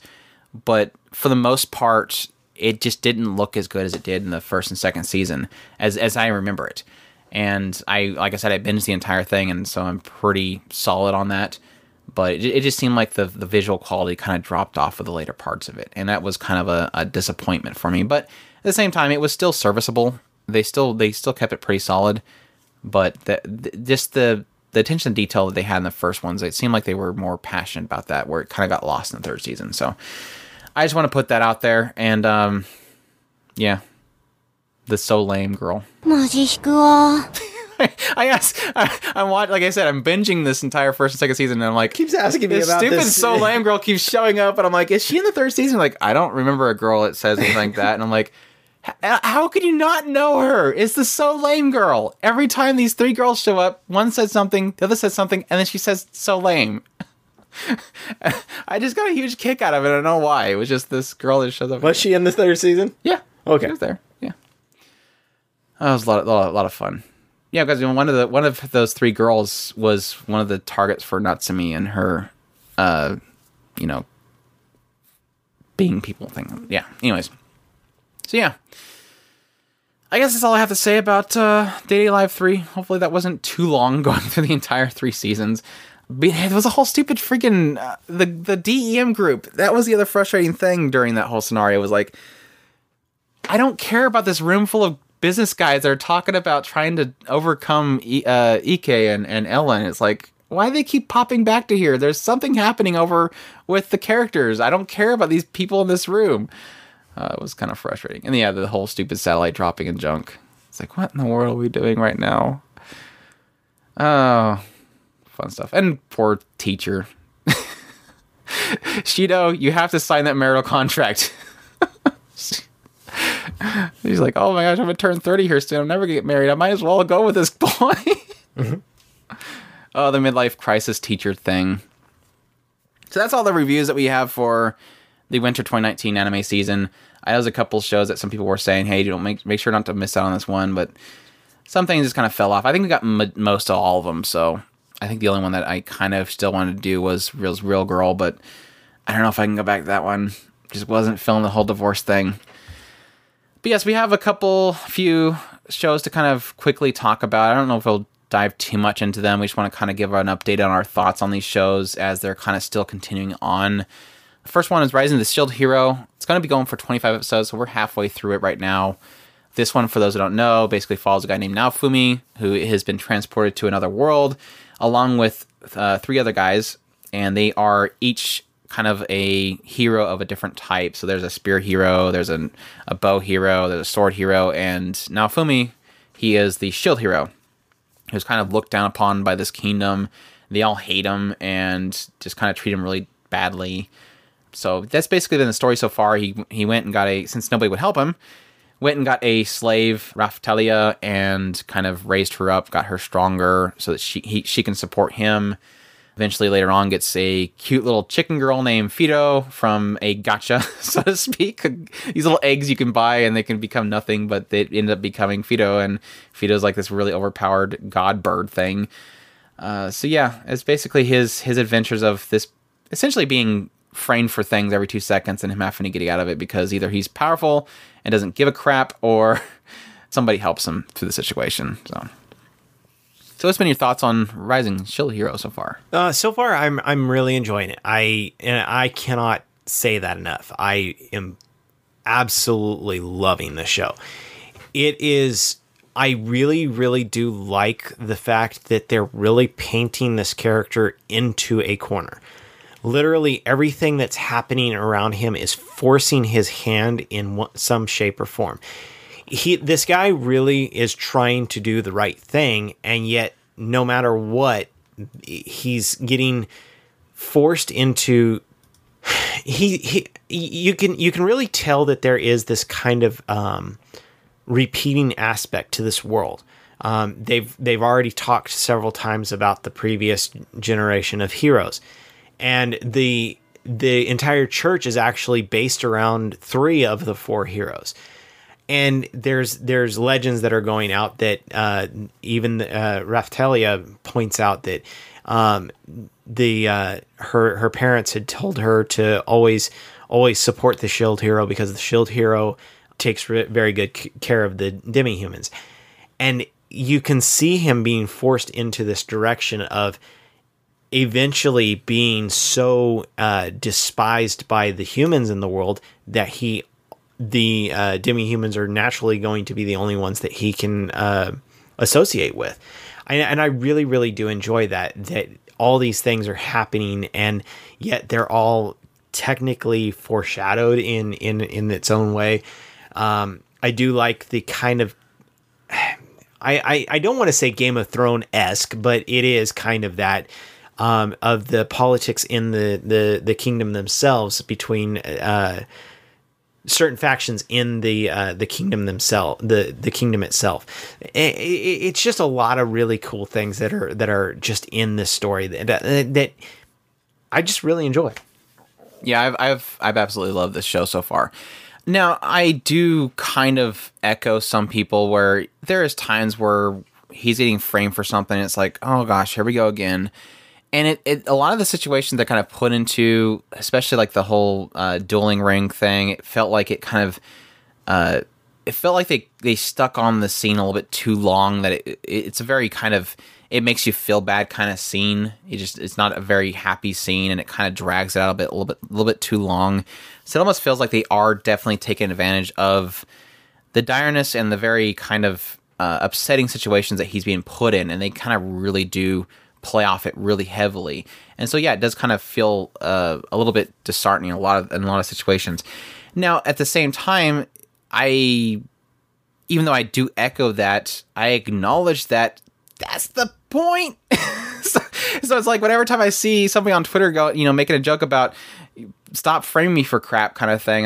Here's another. He's getting framed for something again. Are we going to do this again? It's like, that's the story. Like, this literally is what we're doing. It's obviously the king. It's obvious the king does not like him for some reason. And the writer, I believe, has a reason they're going to reveal eventually. He's already kind of whispered, and I won't say what he said, but the king has said something to allude to it.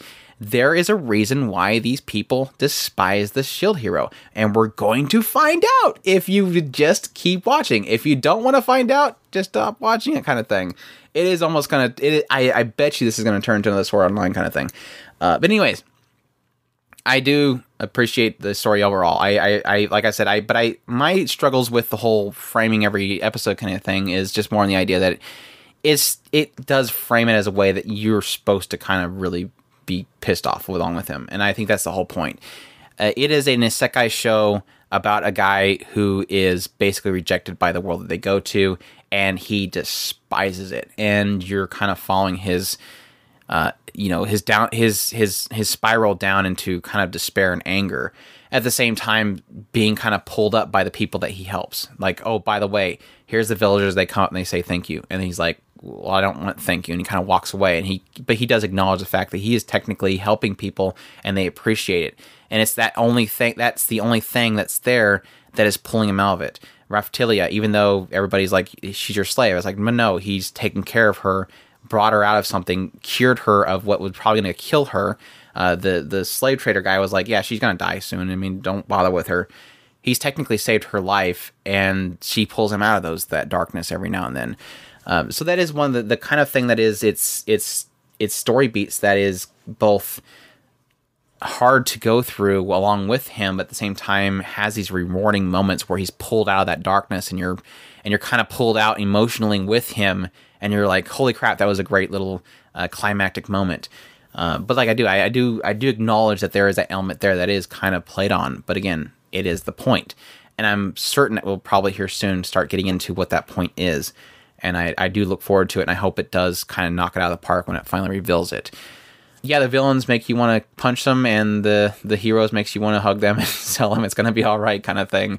And that's good storytelling, in my opinion. If it can get that emotion out of me, it's obviously doing something right. And I've enjoyed it thoroughly through the entire thing. I love the mechanics of it. A lot of the aspects they've kind of played off of have been a lot of fun. I'm hoping they do a lot more with the other heroes. They keep kind of pulling them in and hinting at them kind of being supportive, but always manipulated. And I'm hoping that they will eventually have that moment where I'm like, thank you. I think most of it's going to probably be Rin, maybe Itsuki. I don't think there's any helping Matoyasu. Damn spirit hero just needs to die already. Just get kicked in the nuts again. That works. Thank you, Fido. You always come in the clutch. No, I like the Rage Shield. I think that is an interesting twist to the entire aspect of it. Like Andrew was pointing out, the fact that I didn't even think about that, but yeah, effectively it is an isekai that is kind of flipping the entire system on its head. Normally you have an isekai of a guy who goes into the world and he loves the entire situation, and he's gathering up this really big harem, and he very quickly becomes the richest guy in the world, and all that. You have all that cool stuff there. But this is kind of the reverse of that, where he lost all his money very quickly. He's scorned by the entire kingdom. He's, like I said, he's being forced into this certain direction that he has to go. I like that. I know that the immediate predictions that we have is the whole idea of the demi-humans and that he supported them. That's probably why the king hates him, is because he supported the demi-humans, and the pastel hero probably took something from the king in that effect. But then there's also this kind of slight side of me that was like, but what if it isn't that obvious? What if it's like something where they know they have to scorn him to bring out the demon shield in order to protect them from the later waves? Like, they know that that's the only way that they can save their kingdom is to piss this guy off. I know it's not that, but that would be like an interesting twist to have in it, is like they don't like it. Like, cut to the king going, I hate that I'm doing this poor kid. I really want to help him, but I have to make him despise us. You don't understand. And he's just completely making his daughter go through this whole thing, her not knowing this is what she's supposed to do. Wouldn't it be a kick that he ends up getting? Never mind. What sucks is I've already been spoiled about what happens to the princess, and that's what kind of sucks. I'm just waiting for it to happen. And it's gonna be great if it is true. It is gonna be really great. Anything else on Shield Hero? Nope. I want to say I'm very hats off to Kinema Centrist. I know that here recently they've been a recent hit, and they did Made in Abyss, which is absolutely fantastic. And it seems like they are becoming a studio that is rivaling a lot of other studios. I don't know if that's because they're getting some solid lines and solid money to go with it. But this has been stellar. The animation has been awesome. Moments where I think they're going to start cutting corners, they don't. They've been doing an excellent job with it. And the music has been phenomenal with it, and which makes sense if they did Made in Abyss, which was completely orchestrated as well. They're just doing a fantastic job with the music, so keep that up. Definitely awesome. All right. I don't really... We are... Full disclosure, it's been a while. We were kind of needing it caught up on Karakuri Circus. I think we're back on 17, and we're supposed to be way later than that, so we're technically only just recently into the second core. Just to give people an update, because we did give a first impression on it and our thoughts on the first core, and I didn't like what we've recently watched, and that's been my struggles. I do want to go back to it, but at the same time, I'm struggling with if I want to, because I don't like the direction they're taking. Are you in agreement? Because we had the whole thing where they went to the history, then they came back. I liked the backstory with the circus group, and it just got really stupid. Tournament. I did not like the tournament. If you want to call it a tournament. I liked the backstory. I do like the finalization, but I didn't like the tournament itself. That's where I stand. And so I have hope for the next part. I mean, how they can't do much worse than what they got right now. Can only go up from here. Yeah, I'm wondering if they're gonna, if that was like what they wanted to get into, and they're just gonna go into that again. I agree with you. I love the opening of it. It was great. I was kind of a little bit miffed by what transpired shortly after that first opening sequence. I did like the backstory. I agree. The lineages that they're kind of going into has been kind of hard to wrap my head around, but at the same time, really cool and very complex. I loved watching Lucille make those dudes bow. That was freaking epic. Wish there was more there, but that seemed like it was kind of like, that was a cool few minutes there. I just didn't like that whole quote unquote tournament sequence, and it really left a bad taste in my mouth. Now, this next arc they're kind of going into with Masaru learning about his dad and them kind of trying to frame him as being possessed has been interesting, and hopefully they'll pull something cool. And I think that's one of the reasons why I do want to go back to it, is I'm hoping that they will end up doing something cool with this next arc, and we're just fresh into it. And maybe that's the reason why I'm not jumping into it quickly, is because there's nothing really kind of hanging. We're just going into another arc. But it's been kind of it's hard to wrap my head around where I kind of fit with this show, just because it's been a roller coaster and kind of having these cool little stories, and then I just the action scenes are just really not there. I think that's the big struggle I have, is that it's a show about fighting puppets basically, and the action scenes aren't that great. I mean, the whole Ferris wheel head guy was like, what are we doing? And then we'd go that out of my brain. I brought it back out. And somebody would go, I'll fight him next. And they run up there and he goes, you can't get me. And then like you see a horse of this rotating thing, and then their body shatters, and it's like, what happened? Are they getting crushed by him? It took three people to die to that stupid thing to finally reveal what it was. They were getting on the stupid thing. Yeah. Why are you getting on it? He's under it. He's under it, people. It was just it. Like I said, the animation wasn't there, so it was hard to figure out what the hell was even happening. And that was CGI. Ugh, it was. So the story beats are cool. The action sucks. And so that's where I kind of fall. And I don't know. It is definitely one that we've kind of stepped back from it so long that I'm hoping that when we jump back into it, I'll kind of remember a lot of the story that's going on. But it's been a real struggle to kind of piece together the lineages with how much they're kind of going into, because they've essentially kind of followed like three different generations. Yeah. And how those generations are kind of intertwined, especially through Angelina. And it's been cool in that regard. So story's great. Battles suck. Do want to get back to it. I struggle with certain things. So we'll see. It's going for 36 episodes. So we're already halfway through it. So yeah. And last one we have is Dororo. Dororo. This one is, for those who don't know, follows a guy named Hyakumaru. Actually, it opens up following a leader of a certain area named Daigo. And Daigo decides, because his land is dying, the crops are not happening, he's facing his people basically starving. He decides to make a pact. He kind of discards the Buddha and makes a pact with the demons, 12 demons, but kind of basically offers up his child as a sacrifice to basically flourish his lands. And they accept, and when his child is being born, he comes out with no limbs, no skin, no eyes, no hearing. Like, he's basically a shell of a human. And he orders his child to be discarded because, you know, he's been used for what he needs to be used for. His land's going to be saved. He's happy.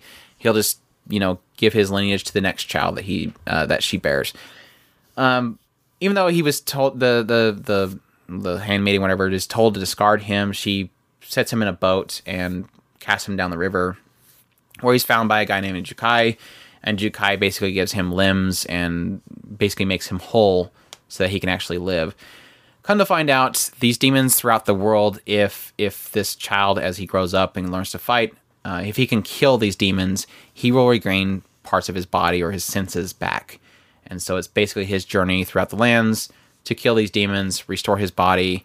And he's joined by Dororo, who is this thieving little kid who kind of joins him and kind of finds him interesting, ends up kind of becoming his partner because he can kind of make money off of killing these demons for people, and kind of barters the skills of his friend here. So, so that's the gist of Dororo.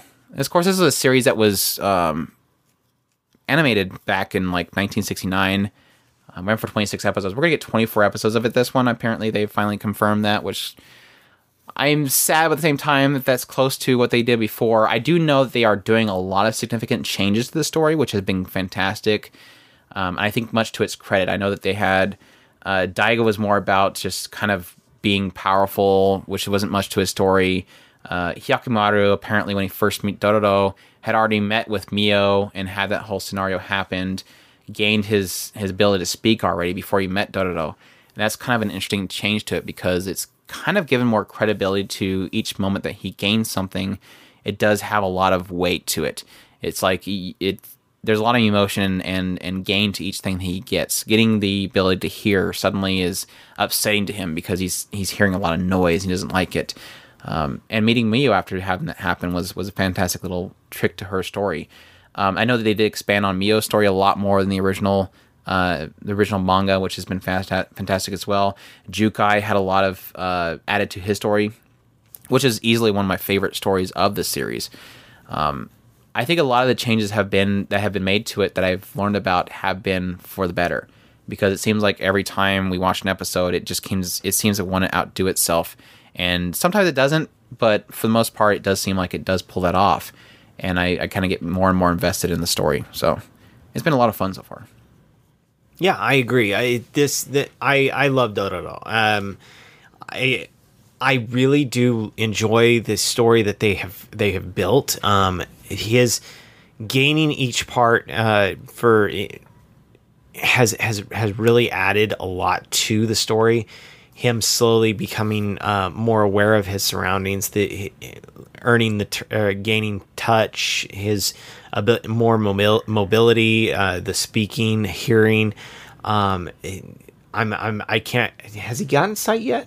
Mm-mm. Yeah, I can't wait until that moment. It's just the things that he's gained so far has affected him constantly and added more weight to everything that he's doing.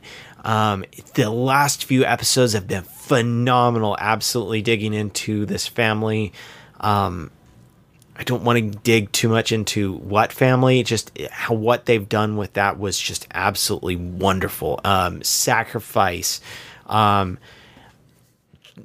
making a choice. There's just so much stuff that has been in the last few episodes by themselves, but that doesn't discount the rest of the show. Like Andrew had mentioned, Jukai's story was wonderful. Dorororo's story was wonderful. It's just they're doing wonderful with this story. I can't wait to see every week what's going to happen next.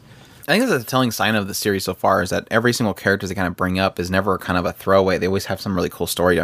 I mean, even having a story this out of nowhere, suddenly you're following this kind of wounded, human life-sucking demon who hides away in this village and is kind of taken care of by a guy who ends up changing her heart and ends up changing the way that she's seen by Dororo, which was kind of like, okay, that's really cool. The way they kind of take a demon that we don't care about and actually making a cool little story out of it.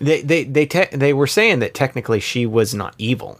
Not that he changed her. She always saved humans' lives because humans' lives were precious. And I really did like that they did that. They showed that Hyakimaru doesn't attack anything that's not evil. He only attacks things that are evil. And when he looked at her, that's why he didn't strike her at the end, because it went away, because she protected him. No, she was never evil. There was another demon in the town at the same time.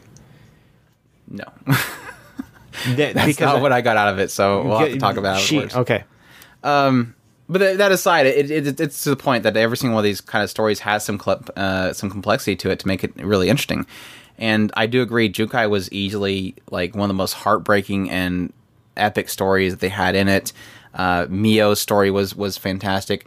I thought that I wasn't going to like Tohomaru, which was the other child. I literally thought he was going to be some snooty, bratty kid that was going to grow up. He's going to be the rival to Hakumaru, and they end up making him a likable character, and it's like, yeah, they really did. How did you pull this off? I like this character too now. Why are you doing this to me? Just a lot of credits to Tezuka Productions and MAPPA. They've been doing a lot of fantastic things lately, and I think this has been just a sign of being able to bring something from such a long time ago. And this stuff, sadly enough, doesn't age well. A lot of the humor doesn't age well. A lot of the storytelling is very basic. And it seems like they just are stepping it up with these kind of bringbacks of old titles and redoing them and giving them proper treatment for a modern time. And if they can keep doing this stuff, then I will keep supporting them. So fantastic music, great action. The animation and the action scenes are just fantastic. Cannot say that enough. So, yeah, it'll be a fun one to review eventually, and we'll just gush all over again. Even the cursed sword, that was a cool one as well. Just how Dororo got a hold of it, and the guy that was kind of obsessed with it. It is the cursed sword story, but just kind of told in a different light, which was cool as well. So yeah, can't wait for more. I love it. Dororo. And that's all we have. I do want to go do a quick spoiler discussion because I have to ask Chris about time stuff. Every time a time thing comes up, I have to ask him about time things. So yeah, that's all we have for the winter 2019 anime season. We hope you guys enjoyed this run through of all these titles. If we didn't hit a title that you wanted to hear a review on, we apologize. Maybe in the future, but as it stands now, that is our wrap up of the winter 2019 season. Hope you guys enjoyed, and you all take care. Oos. And listen after the credits, and you'll hear our discussion about Date A Live, as well. I was going to say, Date A Live spoiler discussion after the credits. Thank you.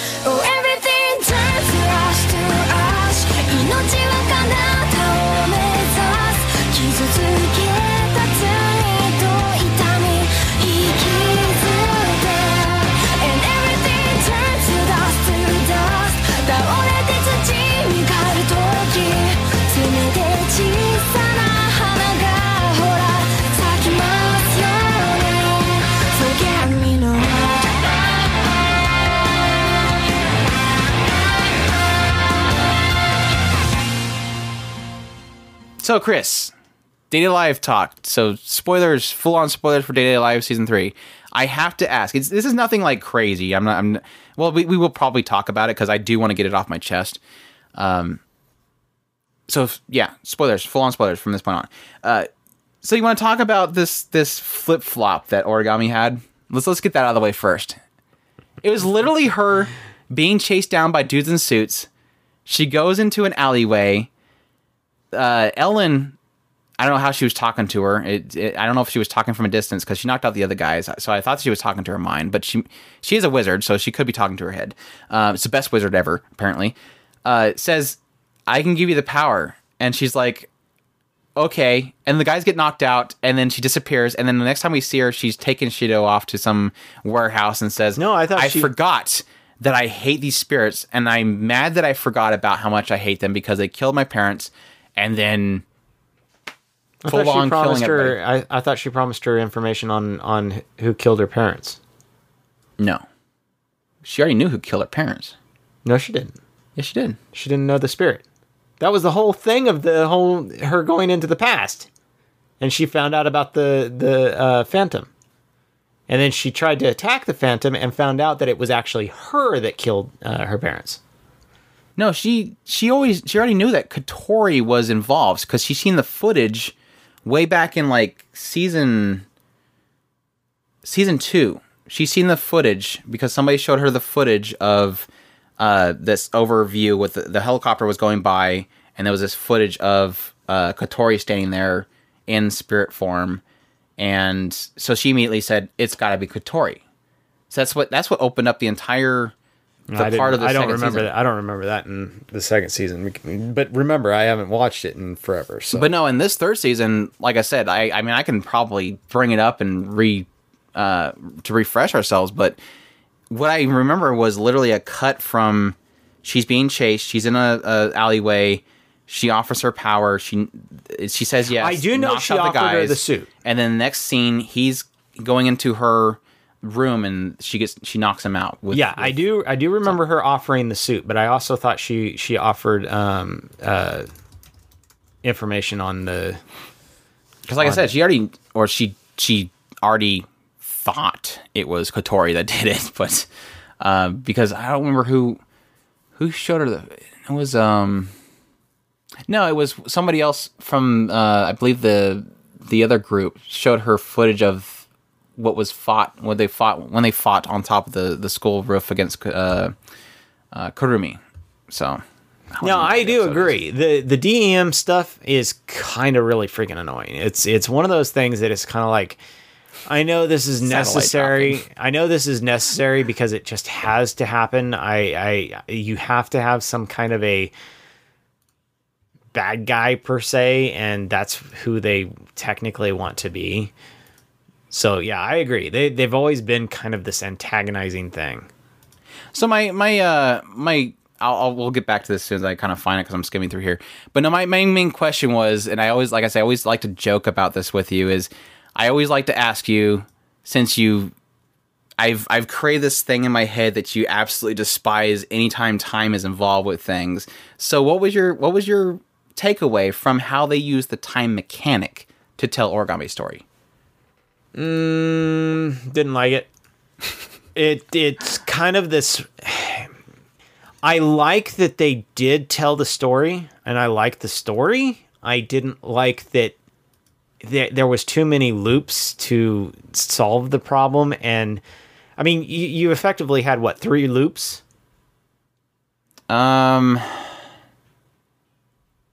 Yes, technically yes. And because each time she went back, she noticed that she killed herself. Then she came back as an inverse. Then he was sent back. He's seen that she caused it, and then rushed, and then she said, well, you can still fix this. Go see my younger self, Kurumi, and she can send you back again. And then he got sent back again, and that's when he changed everything, and they stuck with that timeline.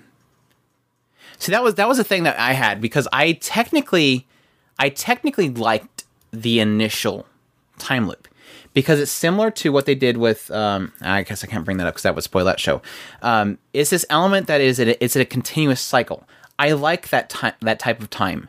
I don't necessarily like the branching timelines because of time jumping, because that's usually where you start getting really muddled up. But they essentially did the whole infinite loop thing, where she got to this point in her life where she was a child, parents die, and then eventually she would do something to go back in time, which essentially caused her parents dying, which essentially would cause the next child to go forward in time, which would come back and kill their parents again. So it was this, it's a wrapped up loop that happens, which I like. I'm perfectly fine with that, even though it is tragic. It sucks. It's really stupid. Not stupid into bad writing. It's just stupid that it would happen to her. But it wasn't until they did that second, where he came back, seen the same thing happen again, finalized that loop that he as a child was there, supported her, and that's why she always followed him. Right. So it closed that loop. But the moment that he seen Kurumi the second time, that's when it branched off. And I was really afraid that they would end up coming back from that, fixing it, but they stuck with it, which is surprising. So he did technically change the history. But then that's where the whole time thing breaks, because if he did go back and change time, then why would he have ever existed to have to go back to change time to begin with? That's when you break things. The moment you change time from the past, that's when you break the whole existence of the reason that you needed to go back in time to change it. So, so I like that they created that perfect time loop, because that's always kind of technically soundproof. But the moment that you change time, that's when you break the entire time element. So. And that goes into what I've said before, where just let it be. Once you get it done, just be done. Don't try to over-explain things, because once you start over-explaining things, that's when you get into way too many problems. Yeah, you had it. It was nice and tidy, and then you had to do the second loop. You had to see the younger Kurumi, didn't you? You just had to see the younger Kurumi, and that's when you broke everything. Oh, man. Was it this far back? I know that they found her before that fight, because she came in and destroyed the second freaking... It looks like it's right about there. It'll probably be just before then. 4. Okay. Oh, the lolly scenario was actually a lot of fun.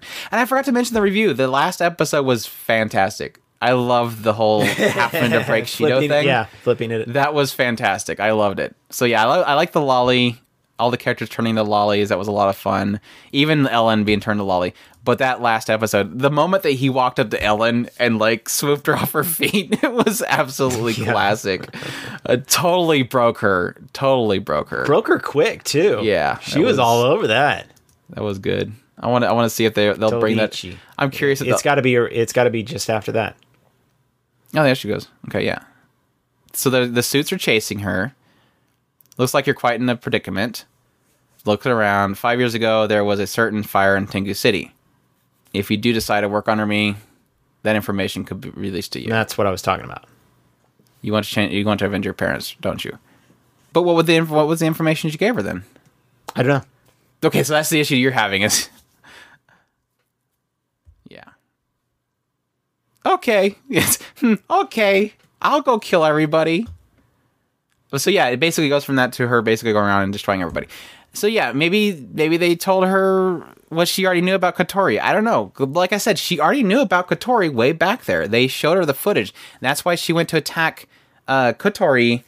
Oh, I'm trying to remember exactly. But how did they mix that up into it being Kotori? I'm sorry. Well, I guess Kotori was the flame. It was at the very end of the second season. That's what it was. At the very end of the second season, it was a whole thing where she was there. They had a new suit that she could use, and he had to kiss Kotori to release her power because she was going to die from what happened at the end of the first season. Right. So I forgot. I keep forgetting that Kotori was in the same situation. So yeah, so she already knew it was Kotori. So right. Why would she suddenly go, "Oh, I hate spirits again"? She knew everything that we already know.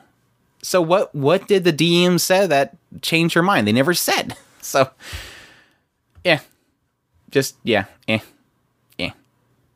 Yeah, that last episode. Either way, the thing that always bugged me was, and what bugged me about it was that she, like Andrew was saying, she already knew all this crap.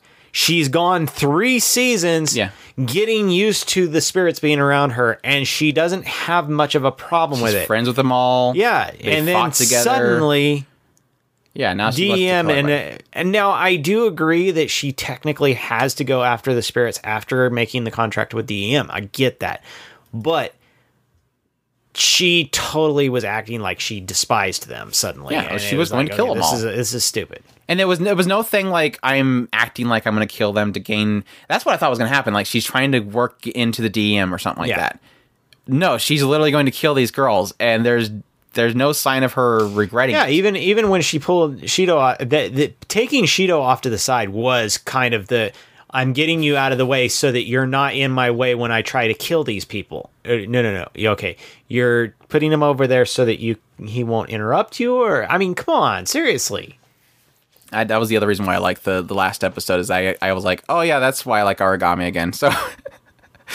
It tried to regain my love for origami at the very end. Origami knows how to mess up Shido. She absolutely knows how to mess up Shido. A lot of fun. That was a great little last episode. It put the little cherry on top and remind me why I like Date A Live. It was in Date A Live, I've always kind of jumping back and forth between that seriousness and that goofiness. And I loved Origami's spirit. By the way, I thought it was absolutely gorgeous. Even when she went evil, it was really cool. The evil form was cool, but the light form was like, it's not really a veil. I never liked the veil thing. It's dorky. It was like way out here too. It's kind of like she had a ponytail or something. Anyway. Speaking of which, the only one that I didn't care for Miku's outfit. I do like Natsumi. Kaguya and Yura, the twins, I think they're all right. Yeah, I'm mixed on them. I do love Yoshino. I absolutely adore Kurumi. She just absolutely gorgeous. I love Toka. Her I've never I like been that big on. Clock coming up, and she calls for one of the numbers, and each one of the numbers is a different ability. It was really cool.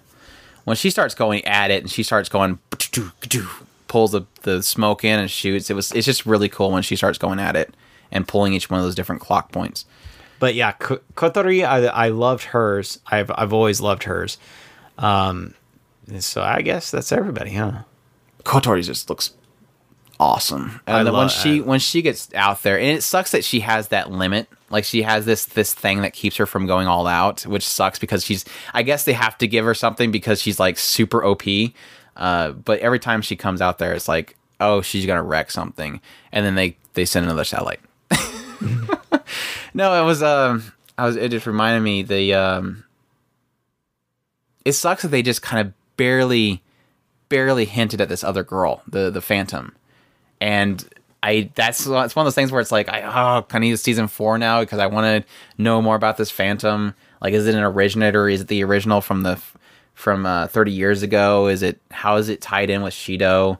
Obviously, it sounds like it was there for a reason. Yeah, and it seems to know Shido for sure. Yeah, it's almost like she knows that she needs to create these spirits. Maybe the spirits are necessary for overcoming something in the future, and this is all something that lays into that.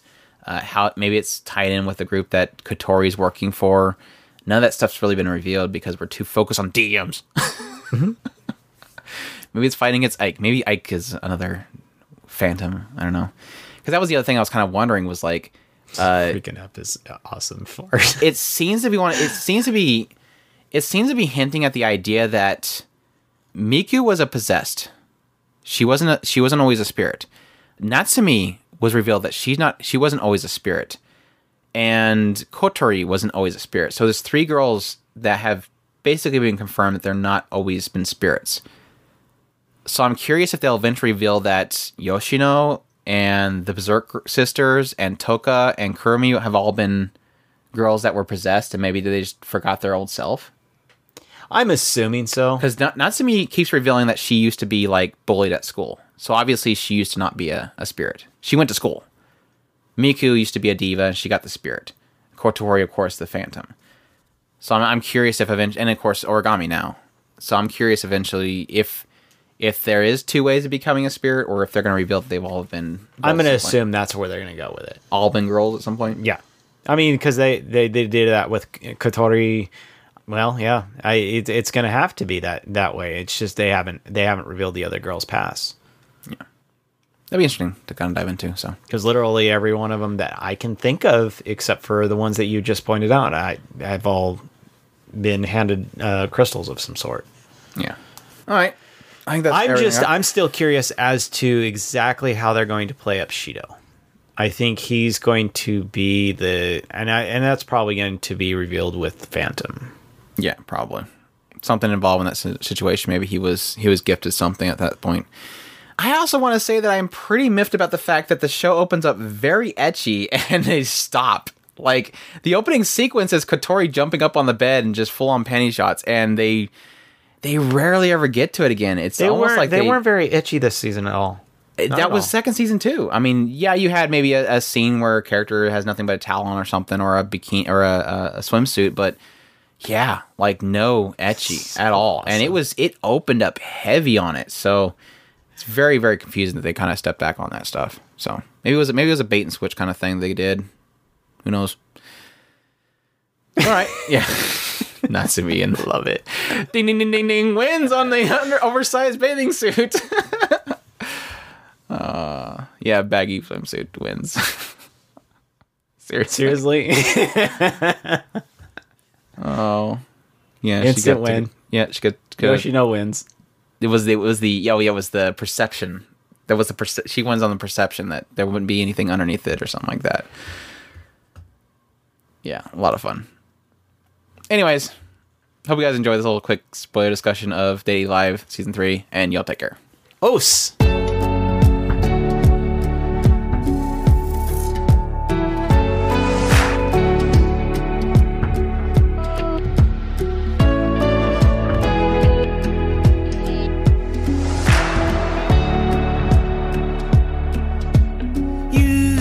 風に散らばり吹き黙って影になる僕らの足音は無情を饒舌に諭す君の瞳の深さを覗き見てうろたえる望みなどあったでしょうかこの行く先にはおどけて笑うのはこの道暗いから明かりを灯すのに僕がいるでしょうさよならが離れたのさでも手振ったら泣いちゃった僕らの中の悲しみがくれるそして夜が来る当たり前にやってくる明日なら行きたいなんて言わなかった寄せばいいのに夢で見てしまう未来君のせいなんだ